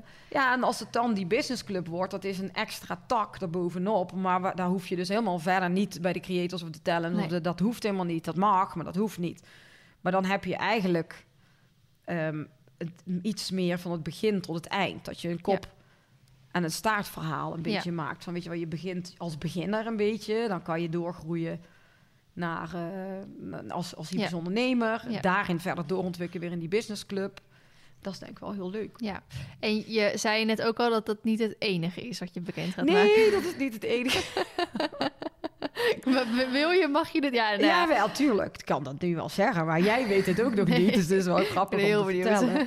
nou ja, we hebben, ik zei net al, die kop in de staart. We hebben, maar nu is de instroom voor de Go Social familie. Want we hebben, dat, dat familie is ook, ja, bedoel, het is geen, we zijn geen familie van elkaar, maar het mm. gaat er wel om. Wat wij belangrijk vinden, is dat je elkaar dingen gunt en in een team werkt en in een groep zit en het leuk hebt met elkaar. Weet je, de accounts of dingen, mensen die niet erbij passen, die komen ook niet bij Go Social. Ja. Dat gaan we niet doen. Weet je wel, het moet een leuke groep zijn van mensen die elkaar... Uh, Dat, dat, dat is gewoon wat ik heel belangrijk vind en geen, uh, niet iets vervelends. Maar nu is de instroom creators, uh, youngstars.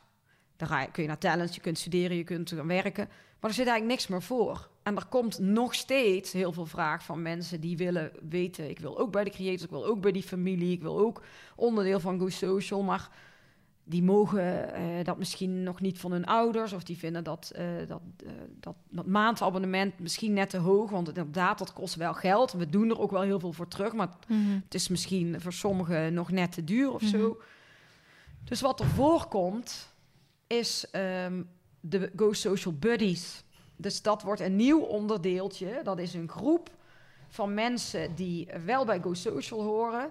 Die uh, betalen een jaarbedrag. Hmm. Dat staat ook allemaal op onze website. Vanaf nu kun je dat ook gewoon lezen. Dat staat ook op onze social media. Je betaalt een jaarbedrag.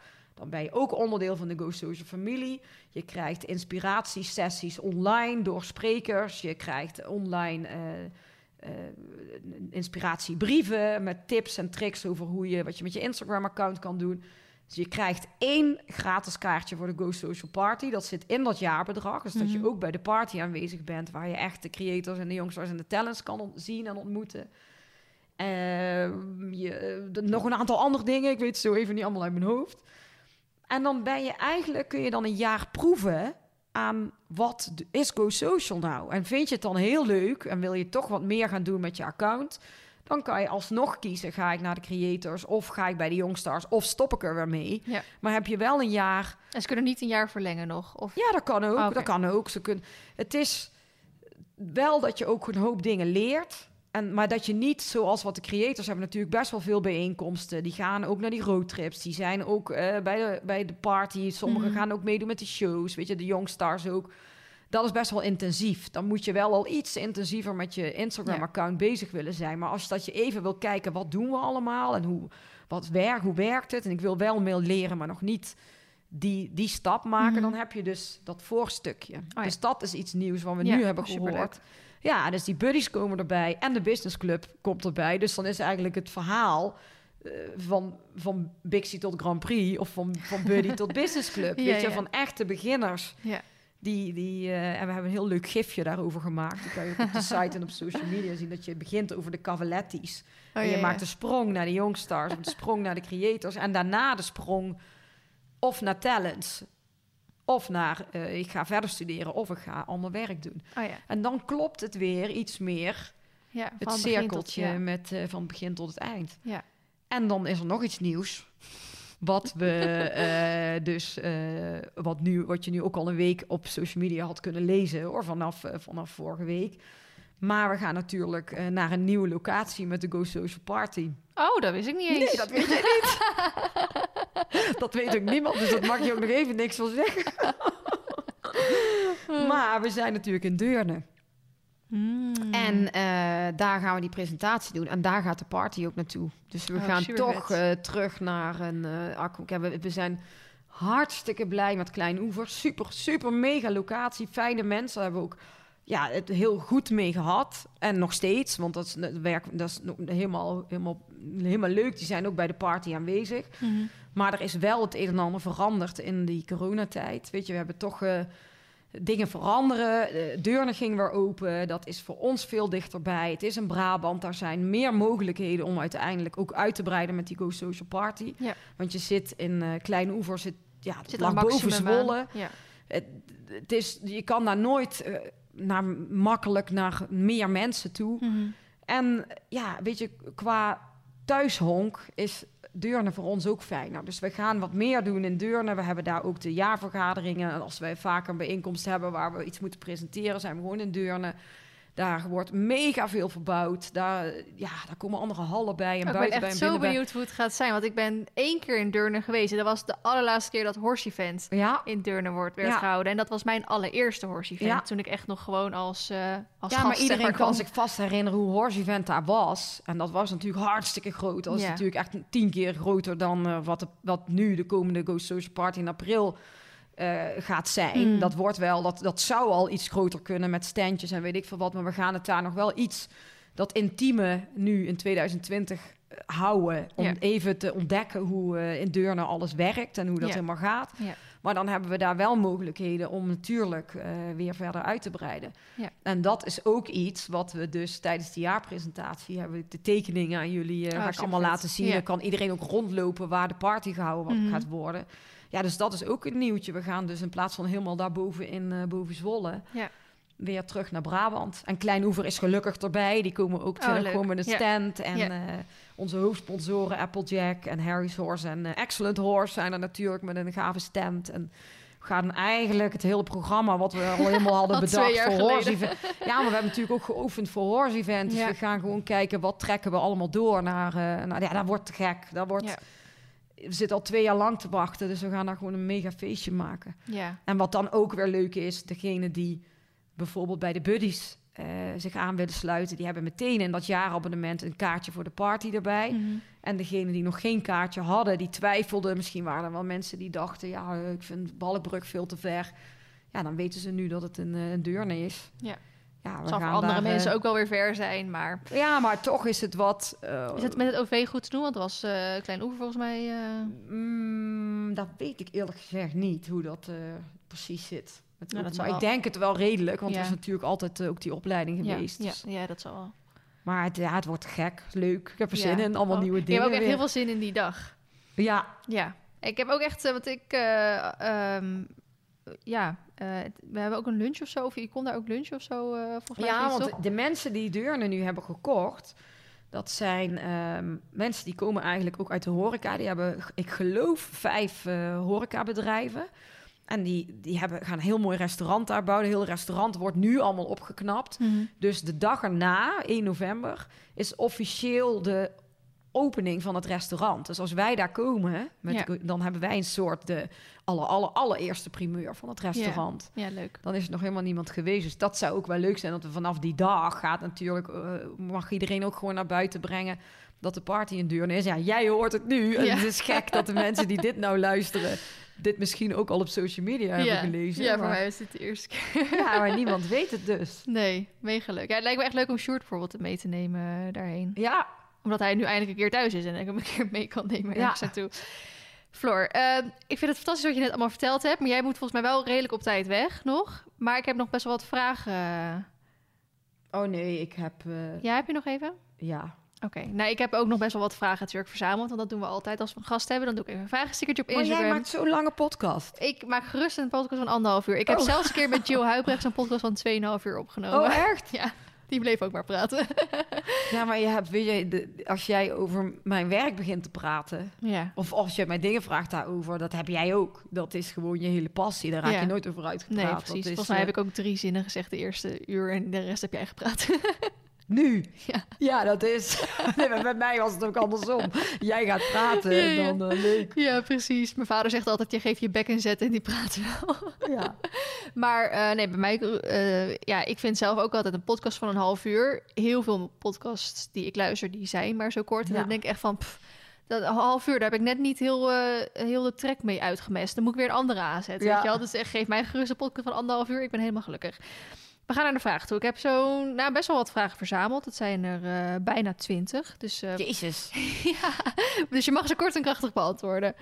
Als ik geen antwoord heb, zeg ik pas. Dan knip je die er maar uit. nee, je hebt een antwoord voor. Ehm, ze gaan echt eh, van hot naar her. Ze zijn niet op chronologisch volgorde of zo. Wat is altijd jouw drijfveer geweest? Gelijk al een moeilijke vraag. Wat is altijd mijn drijfveer geweest? Voor het bedrijf. Ja, denk ik. Of eh, je passie. Eh, Wat, wat mijn drijfveer is, is dat je wil proberen eh, linkjes te leggen. Wat ik heel leuk vind, als dat je met iemand samenwerkt, dat je dan kan denken, hoe kan je die weer aan iets anders linken en dingen verbinden een beetje.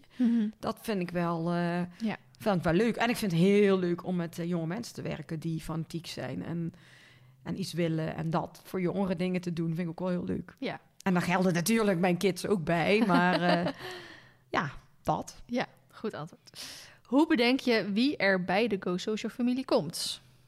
Nou, dat bedenk ik niet eens zoveel. Het is meer wie wil er zelf, weet je, vooral nu het- wat ik je net heb verteld met het Buddy tot Business Club verhaal, van wat voor mensen het leuk vinden om daarbij te horen hè? en in welke groep ze dan passen. Dus we Ja. hebben die verschillende groepen. Dus daar wordt eigenlijk meer naar gekeken waar iemand past. Vroeger bij de talents keken we wel echt naar de grotere YouTube-accounts vier jaar terug. Maar ja, inmiddels is er zoveel gebeurd en veranderd in de markt dat we dus nu eh, meerdere onderdelen hebben. Wat zou jij je jongere zelf nu als advies willen meegeven? soms iets langer nadenken voor je antwoord geeft. of reageert. ja, is dat zo? Ja, denk het wel.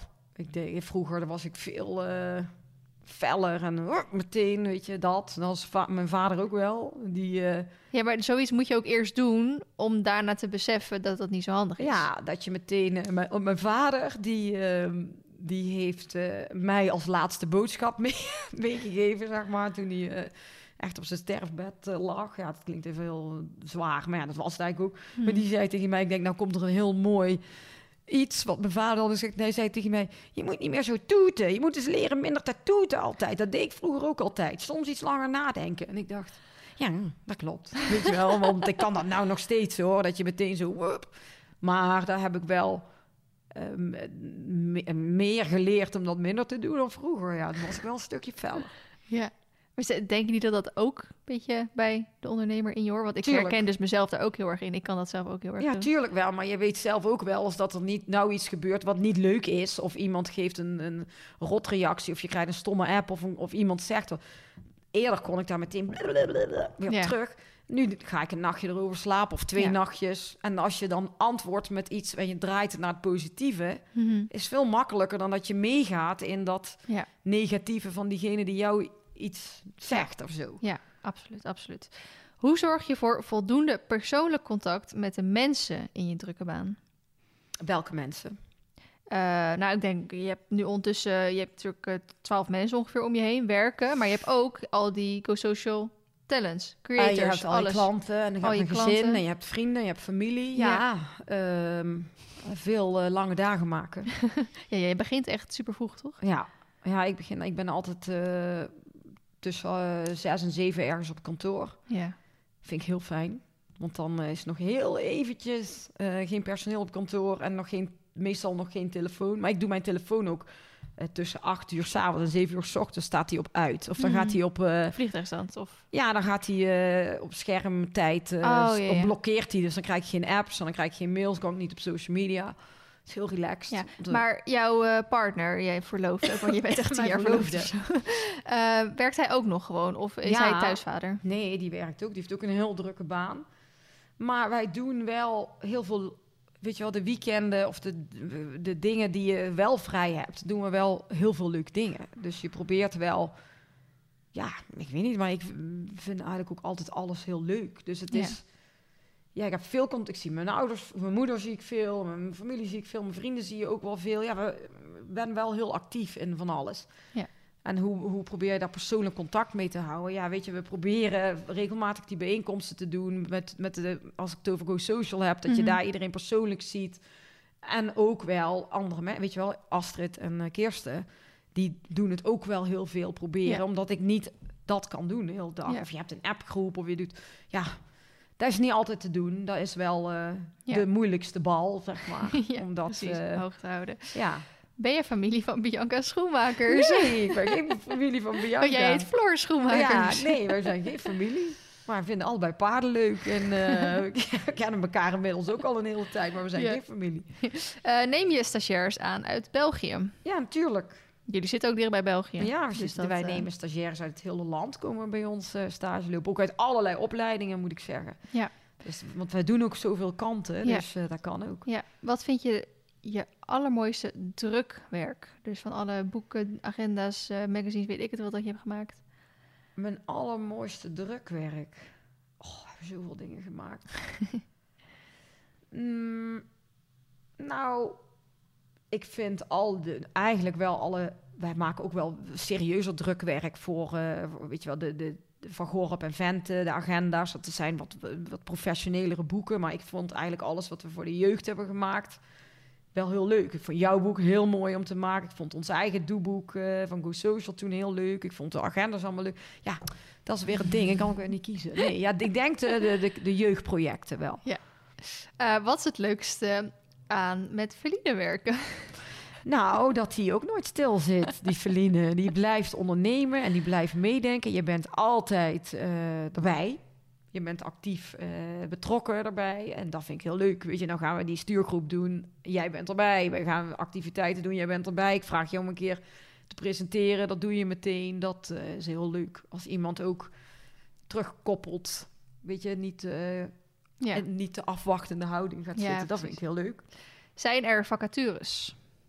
Nope, nu niet. Nu niet. Maar als die er staan, dan... eh, want jullie plaatsen dat altijd ook op ja, social op media. social media. Nu op het moment eh, niet. niet er- ja, wij kan als iemand... eh, we, we bewaren wel altijd op de sollicitatiebrief... want we krijgen heel veel eh, open sollicitaties. Mhm. Maar er is nu op dit moment niet een, eh, niet een vacature. Hoe ziet een normale werkdag voor jou eruit? Eh, Die bestaat waarschijnlijk niet, maar... Nou ja, dat ik heel vroeg begin. En dan eh eerste instantie, 's ochtends doe ik veel eh, met mails. En als ik echt denk dingen moet doen, of ja, vaak als je echt offertes moet doen of een plan moet maken of zo, weet je, wat je dan 's ochtends wil doen, waar ik niet gestoord wil, dan doe ik dat eigenlijk meestal heel vroeg 's ochtends. En dan hebben we vaak teamoverleg en dan begint mijn telefoon. Als ik op kantoor ben, is het veel met klanten die daar komen of podcasts opnemen of campagnes schrijven of ik ben onderweg naar klanten. Of, nee, ja, er is geen één normale dag. Het is echt van alles. Nee. Volg mijn eh, EAS-pagina maar, dan zie je het in de stories. Wat zou je voor beroep doen als je niet zou doen wat je nu doet? Mm, ik wilde eigenlijk vroeger dierenarts worden. Dus misschien dat. Ja. Dan. Wanneer besluit je een samenwerking te beëindigen? Met een influencer of met een Ja, of bedrijf? met een bedrijf, allebei. Als ze zich niet aan de regels houden of aan de afspraken houden. Als je, als je een bedrijf hebt die eh bewijzen van eh, waar je mee afspreekt dat iemand zo dat en dat zou krijgen of zoveel dingen zou moeten posten. En eh, ja, gewoon als het niet lekker loopt eigenlijk. Ja, is dat wel eens gebeurd? Mm, met bedrijven soms. Weet je, wat we wel eens hebben meegemaakt is dat, dat iemand. ehm, dat ze bewijzen van weten wat de waarde is van influencers en jarenlang voor iemand eh, gewoon hebben betaald. En dan in één keer bedenken, we willen er niet meer voor betalen, maar ze moeten wel hetzelfde blijven doen. Of dat iemand zijn, zijn account heel erg groeit en verdubbelt in aantal volgers en een hogere waarde krijgt. Dus dan is iemand ook meer waard en Mhm. dat dan niet wil doen. Ja, dan besluit je vaak in overleg met zo'n influencer, wil je dan toch voor dat merk blijven werken in ruil voor die producten? Of stop je die samenwerking? Ja, dat is wel eens gebeurd. En met een influencer, uh, met de accounts, is natuurlijk ook wel eens gebeurd. Als uh, iemand. Weet je, ik hou gewoon niet van geëtter. Even heel uh, stom gezegd. Mm -hmm. weet je, maar ik ben ook gewoon. Ik ben ondernemer en je probeert zo'n groep leuk bij elkaar te houden. En dan moet het leuk zijn. Als ik dingen niet meer leuk vind, als, als het dan niet goed gaat of niet lekker loopt, dan, dan moet het gewoon weg. Dan ja. moet het uit mijn. Daar heb ik gewoon geen zin in. Negatieve. Ja negativiteit of negatieve mensen, dat, dat wil ik niet. Ja, en dat gebeurt. We hebben tuurlijk, je hebt met zoveel mensen te maken gehad en zoveel accounts. En soms zijn mensen iets anders dan hoe wij weer denken. Of jaloers onderling, of, of ze gaan liggen stoken. Nee, dan, dan stoppen we acuut ja. zo'n uh, samenwerking. Ja, nee, snap ik heel goed. En ook als ze zich niet aan, als ik met iemand een afspraak maak en die gaat de samenwerking doen met een van onze bedrijven of een van mijn klanten, waar ik heel goed mijn best voor wil doen. Mm -hmm. En ze verpesten zo'n hele samenwerking. Ja, dan uh, stop ik er ook mee. Ja, daar, weet je, je, je wil leuk doen, je wil met elkaar iets opbouwen, met elkaar groeien, met elkaar het leuk hebben. Dan moet je niet uh, de boel lopen stieren. Nee. Niemand, want dan stopt het. Ja, ja. Nee, ik vind het heel goed dat daar een duidelijke regel in is, toch? Want dat is ja. gewoon ook uh, de harde werkelijkheid en hoe het gaat ook in het echte leven. Ja. Communicatie, marketing. Je moet dus goed kunnen netwerken. Ja. Tips. Dat je naar, niet bang moet zijn om gewoon naar uh, evenementen en zo te gaan ook. Of als er ergens, uh, weet je, dat is waar het eigenlijk het hele verhaal mee begon. Toen ik zo jong was, was ik op al die concoursen.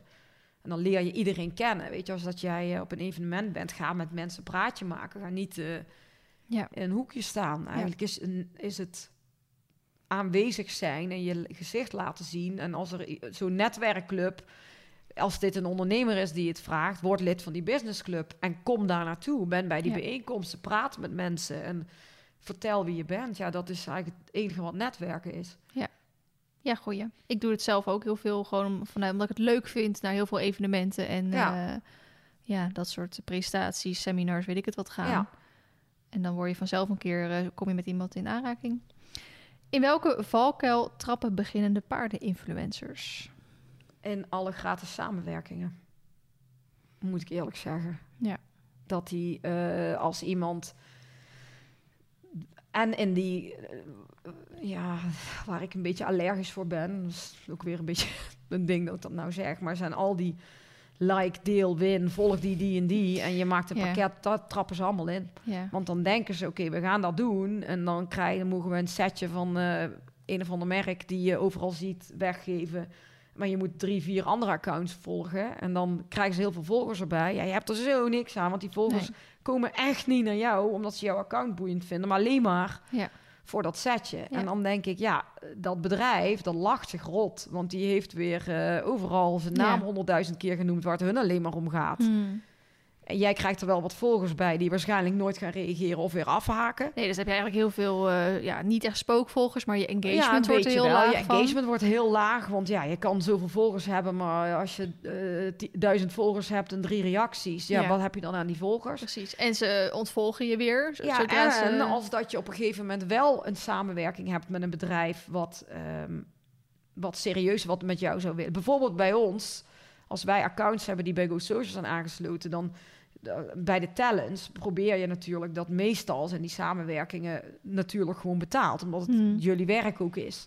Maar als dat iemand dan bedenkt, ja, maar ik wilde eigenlijk die rijbroek of die laars of dat, ik ga gewoon die soort dingen allemaal gratis doen, dan wordt het vrij moeilijk om dan in één keer iemand anders wel te laten betalen. Ja. Weet nou, je wel? dat, dan... dat zeg ik ook best wel vaak als er, als er een bedrijf of iemand die ik ken, hè, die een bedrijf heeft gestart. Natuurlijk, je kan echt wel eens af en toe iets vanuit een vriendendienst doen. Maar inderdaad zeg van, hey, als, uh, zullen we samen een uh, winactie doen op wat manier? Denk ja, maar er zijn bedrijven die daarvoor betalen bij mij. Ja. En dat vind ik gewoon niet eerlijk tegenover die bedrijven dat ik het dan met jou gratis ga zitten doen. Nee. Natuurlijk een enkele keer gebeurt het, want inderdaad die persoon ken ik of uh, inderdaad dat product heb ik toevallig even een keer nodig of wat dan ook.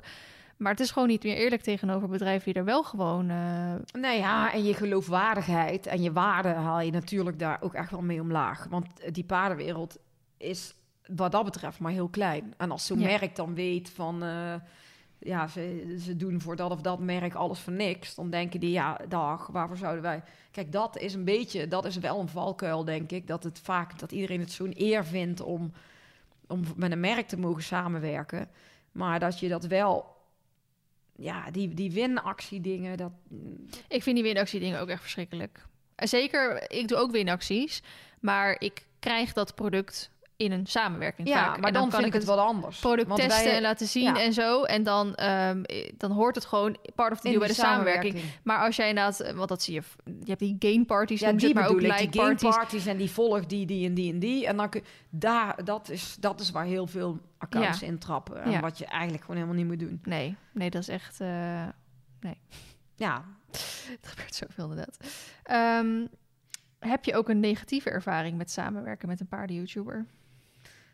Ja, je hebt het net al een beetje benoemd. Ja, maar- tuurlijk. Weet je, we zijn nu vier jaar aan de gang en je komt eh, met mensen in contact die je helemaal niet zo kent. En die komen in jouw, eh, in jouw groep ja. en in mijn netwerk en in ons, in ons teampje. En daar zitten allemaal verschillende karakters bij. Ja, natuurlijk zit daar ook wel eens iets bij wat dan... wat een keer botst, dat is denk ik wel normaal. Ik bedoel, Ja. je kan ook niet in je sportteam of op je school of in je... Mhm. Overal heb je wel eens iemand waar het een beetje mee botst. Ja, dat hebben we wel meegemaakt. Ja. Maar ja, die zijn ook niet meer erbij. Weet je wel, ik moet zeggen... Dan filtert moet zich vanzelf. ja, ja, dan wat ik al zei, als dat gebeurt, dan nemen we er afscheid van. Dus eh, dat is meestal maar van korte duur als dat gebeurt. Nou, wel fijn om ook voor mensen te weten die misschien twijfelen bij de creators of bij die eh, de buddies of wat dan ook te komen, dat het ook gewoon wel een beetje een safe space is. Hè? Ja, Gewoon, we gaan allemaal met respect met elkaar om. Ja, dat is, dat is heel belangrijk dat dat gebeurt. En ik denk dat we dat ook heel goed merken in die groepen. Want soms is het ook dat mensen die bijvoorbeeld bij de creators zitten al een hele tijd, dat als die dan naar, de, naar, naar talents gaan, bij wijze van, eigenlijk die, de groep van de creators, want dat is best wel een hechte groep, wordt Mhm. dat. Ook als er nieuwe mensen bij komen, dat wordt heel. Ja, daar wordt toch wel. Ik vind ik best wel een beetje trots op. Dat is wel heel leuk hoe dat eh, onderling allemaal en, gaat. en ik zie het soms ook een beetje als, ook al ken ik echt superveel van die mensen bij de creators, ken ik niet. Ik zie het als allemaal een beetje mijn kleine zusjes, weet je wel? Ja, Dat als ik een keer zie dat zij een mod of, of iets anders hebben op Instagram, dan vind ik het leuk om het voor ze op te nemen, weet je wel? Want dan is het toch, oh, Feline, die heeft veel volgers, dat eh, kijken misschien een paar mensen naar op. En dan denk ik, ja, hoeveel moeite voor mij is het om even een reactie te plaatsen? En dat kan voor iemand anders heel veel betekenen. Ja, maar er wordt in die groepen, we hebben natuurlijk ook die groepsapps onderling. Dus als er iets speelt, als iemand een vraag heeft, of er kan over van alles en nog wat gaan. Over o- misschien iets eh, wat er weer een, een vernieuwing is op Insta, of als er iemand, weet ik veel waar het over, of iets met een paard. En dan wordt er heel veel, er is heel veel contact onderling. En dat is ook wel leuk, denk ik. Dat Ja. dat. eh, kijk, en Ja, als superleuk. daar dan een, eh, een, een, zullen we maar even zeggen, rotte appel tussen zit, dan gaat die eruit. Ja. Ja, we gaan de sfeer niet laten verpesten door iemand. dat eh, gaan we niet doen. Eh, wat heb je gedaan in de tijd van corona waarin je niks kon organiseren? heel druk geweest, moet ik zeggen. Want er waren nul evenementen. Dus ik heb echt enorm gebaald dat we geen één evenement hadden. Dat wel. Maar het is heel, heel druk geweest bij EAS. Omdat eh, natuurlijk iedereen zich online zichtbaar moest maken. Dus we hebben echt daar knetterhard gewerkt de afgelopen jaar. Ik heb ook geen één keer thuis gewerkt. Wij hebben altijd op kantoor doorgewerkt met een heel klein team. Allemaal in aparte ruimtes. Geen klanten gezien, dat, dat niet. Want ik bedoel, we zaten op kantoor. Maar ik heb wel eh, heel veel gewerkt. Natuurlijk, de creators hebben geprobeerd. Allemaal online zoveel mogelijk mee te doen. Eh, de jongsters zijn daarbij gekomen. En ik ben die podcast gaan maken. Want Ja. in het creator... Of in het creator, ja. In het coronajaar bestond EAS 20 jaar. Ja, ik kon geen heel groot feest doen. Dus we hebben... eh, de kickstart traject zijn we helemaal Ja. ontwikkeld. Dat hele marketing, al ingewikkeld. Het gaat helemaal over marketing communicatie. weer helemaal doorontwikkeld voor die bedrijven. En ik dacht wel, ik ging heel veel wandelen. En ook naar kantoor wandelen, want ik hoefde toch nergens naartoe. Podcast luisteren. Mhm. En bedacht, nou, hoe leuk zou het zijn om mezelf een podcast te maken. En dan heb ik meteen een smoesje om weer iedereen te spreken. en ook af en toe wel naar iemand toe te gaan als het Ja. mocht. Om eh, daar verhaal op te nemen. Dus dat is eigenlijk wel... eh, Ja, je kan ook prima zo anderhalve meter uit elkaar Ja. zitten, dus dat kan allemaal. ja, maar je hoorde dan die verhalen ook van waar. Want normaal zag ik iedereen op die evenementen natuurlijk, deed je daarbij Ja. praten. En uh, Nu bij iemand thuis. ja, en dan kwam je bij mensen thuis waar je normaal ook niet zomaar een reden hebt om te komen. Nee. En dan wel. En dat was helemaal superleuk. En weer interessant inderdaad om, om te horen wat zij in de coronatijd gedaan hebben en zo. Vooral om te horen hoe, wat hebben ze met hun bedrijf gedaan. Wat sommige mensen heeft er altijd heel, weet je wel, voor sommige mensen of privé eh, dingen betekent. Maar de meeste, moet ik dan wel zeggen, in paardenland zijn toch wel altijd hele positieve, Ja, hele positieve, Hardwerkende hardwerkende, mensen. die niet zo snel ja, weet je, die, en ze hebben bijna allemaal natuurlijk paarden thuis. Hè, dus iedereen kon gewoon thuis aan de gang en zijn ding doen thuis. En niet dat die opgesloten zaten op een, uh, op een flatje ergens. Ja, ja. Dus dat uh, ja, was leuk. Dat was ook wel een bijzondere tijd eigenlijk. Waarom ben juist jij uitgegroeid tot het grootste paardenmanagementbureau?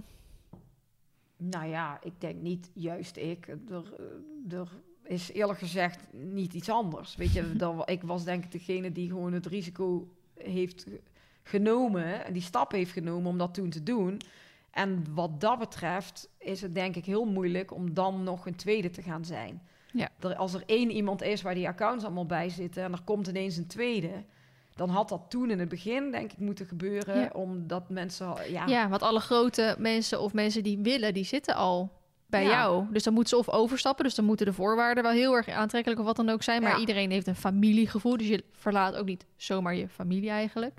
Nee, ja. En er zijn natuurlijk wel een paar uh, zijn er weggegaan om een reden. Omdat ze denken, nou, ik kan het prima zelf. Of ik heb ook een persoonlijke manager aangenomen. Of uh, ze hoeven eigenlijk helemaal niet zo... Uh, ja, of ze zijn gestopt. Ja, of ze leuk als hobby, maar niet meer inderdaad. Dus uh, succes voor iemand die het nog wil proberen. Nee, ja, maar het is ook meer, denk ik, toen... Uh, we hebben dat natuurlijk heel lang stilgehouden... omdat ik heus wel wist dat het een goed idee was. En het grappige was wel dat toen we net met Go Social waren begonnen... en wij uh, bij die evenementen allemaal kwamen... dat er best wel wat... ook, ook iemand die directeur is van een heel groot hypisch bedrijf... die ook heel veel in de media zit... die kwam naar mij toe en zei zegt het toch niet vaak, zei hij. Maar nou ben ik toch jaloers op jou, zei hij, dat ik dit niet heb bedacht. En ik dacht, oh, dat is toch ook wel een grappig compliment. Omdat mensen, zeker. denk ik, toen het eenmaal stond, dachten... Oh, dat hadden we ook moeten doen. En er is ja. nog een andere partij geweest... wat toen heel hard riep dat ze het gingen doen. En ze wilden mijn bedrijf kopen. En als ik dat niet zou doen, gingen ze het zelf doen. Okay. Dat bedrijf bestaat inmiddels niet meer. Die waren een paar van die... Uh, ja hardlopers als doodlopers, zullen we ja. zeggen. Die, die, zijn, die zijn gewoon van de aardbodem verdwenen. Ja, en dan eigenlijk, um, ja, het is, ik weet niet, het is gewoon heel leuk. Het is niet juist ik, maar ik denk, ja. Ik denk juist dat je gewoon echt een heel goed iets hebt neergezet, dat het echt zo'n familiegevoel is. Nou ja, en, en mensen zullen ook wel zien, hoop ik, uh, of beseffen dat het niet zomaar iets wat je er even bij doet. Er zit enorm veel tijd in. Er zit echt bij ons best wel wat personeel op. Er, er ja, wordt... is nu het Go Social gedeelte groter of het EAS gedeelte groter? Of het is um, even het groot. Zijn, het is even groot wel. Want ik bedoel, bij EAS is enorm druk en weer heel andere dingen wat we daar doen. Dat mm -hmm. is echt allemaal. Ja, het zijn echt twee bedrijven. Het zijn ook twee bedrijven. Mm -hmm. En maar er zijn wel mensen die bij die voor allebei de bedrijven werkzaam zijn. Ja, precies. Maar daar zit gewoon heel veel tijd en, en, en in wat we met Go Social doen. Maar het is ook wel heel, heel leuk natuurlijk, ja. want anders zou ik het niet meer doen. Nee. Welk paard van bekende mensen vind jij het allerleukst en zou je wel willen kopen? Oh jee, die ik zou willen kopen. Nou, ik zou denk ik geen één paard willen kopen, want uh, daar heb ik helemaal geen tijd voor. Maar wat wel heel leuk is bij andere mensen, ik kom natuurlijk overal... En ik heb in mijn auto altijd uh, mijn rijlaarzen en mijn cap en mijn spullen liggen, want ik rijd nog steeds wel eens. En dan soms kom je op, uh, mag je gewoon ergens rijden. En uh, bijvoorbeeld bij Bastiaan de Recht, die heeft natuurlijk heel gave. Spaanse paarden. Heeft die Lebrero, dat is zo'n Spaanse schimmelhengst. Ja, dat is te gek, dan kom ik daar en dan mag ik op dat paard zitten. En die kan al die, weet je, heel goed met de piaf en passage. En de, met zo'n, één keer was ik aan het rijden en toen gaf hij mij zo'n heel lange stok. En toen zei Oh, hij, ja. oké, dan pakken één, één eh, teugel vast en één hand die stok. En dan ga je galopperen, een heel kleine volte draaien. En dan draaide ik zo onder die stok door in galop, in een pirouette. Echt idioot, want ik, dat zou ik nooit bedenken natuurlijk Mm. om dat te doen. Maar dan ga je in één keer dat soort dingen doen. En dan was ik ook bij, eh, bij een andere klant, die hebben hunterpaarden, de hunter jumping. En dan mocht ik daar op een van die paarden zo'n hunterparcours springen. Ja, eigenlijk ben ik helemaal niet van het springen, maar op zo'n hunter durfde ik het wel. Ja. Ja, en dan zit je iedere keer bij, bij de begijnhoeven. Die hebben natuurlijk die mega dressuurpaarden. Maar ook daar op een van hun paarden zitten. Ja, de, het zijn, dus ik vind het allemaal leuk eigenlijk. Of het nou springen is, of dat het eh, die Spaanse paarden zijn. Of dressuur, dressuur ligt me wel het meest. Mhm. Maar ik heb niet één paard... eh, Kijk, als ik hier bij jou ben en, eh, en Mar komt er even aan... en eigenlijk eh, die andere komen allemaal hooi zeggen... en Ja. Mar denkt, oh ja, Ja. doe, je hebt niks te eten. Nee, ik vind ze- alle paarden leuk. Er is niet één eh, Ja. heel bijzonder. Nee, ik zou het zelf ook niet, eh, niet, niet weten. Dat. dat waren alle vragen. podcast is ook lekker lang geworden voor de mensen die dat super fijn vinden. Maar ik denk dat alles wat je gezegd hebt, dat dat ook gewoon super interessant was. En ook echt een aanvulling was op het verhaal. Want ik heb in ieder geval heel erg genoten met wat je allemaal hebt verteld. En ik heb weer helemaal een nieuwe zin gehad om uh, te ondernemen. Ook heb ik er helemaal geen extra tijd voor of zo met wat ik allemaal aan het doen ben. ik ga gelijk allemaal gaten in de markt spotten. ga, ja, maar je moet gewoon luisteren. Ja. Want het is niet, je luistert gewoon wat er gebeurt eigenlijk. Of je ziet een beetje waar er behoefte aan, wat er nog niet is. En dan probeer je daar wat mee te doen. Maar dat doe je heel goed. Ja. Dus uh, gewoon doordoen wat je aan het doen bent. Ja.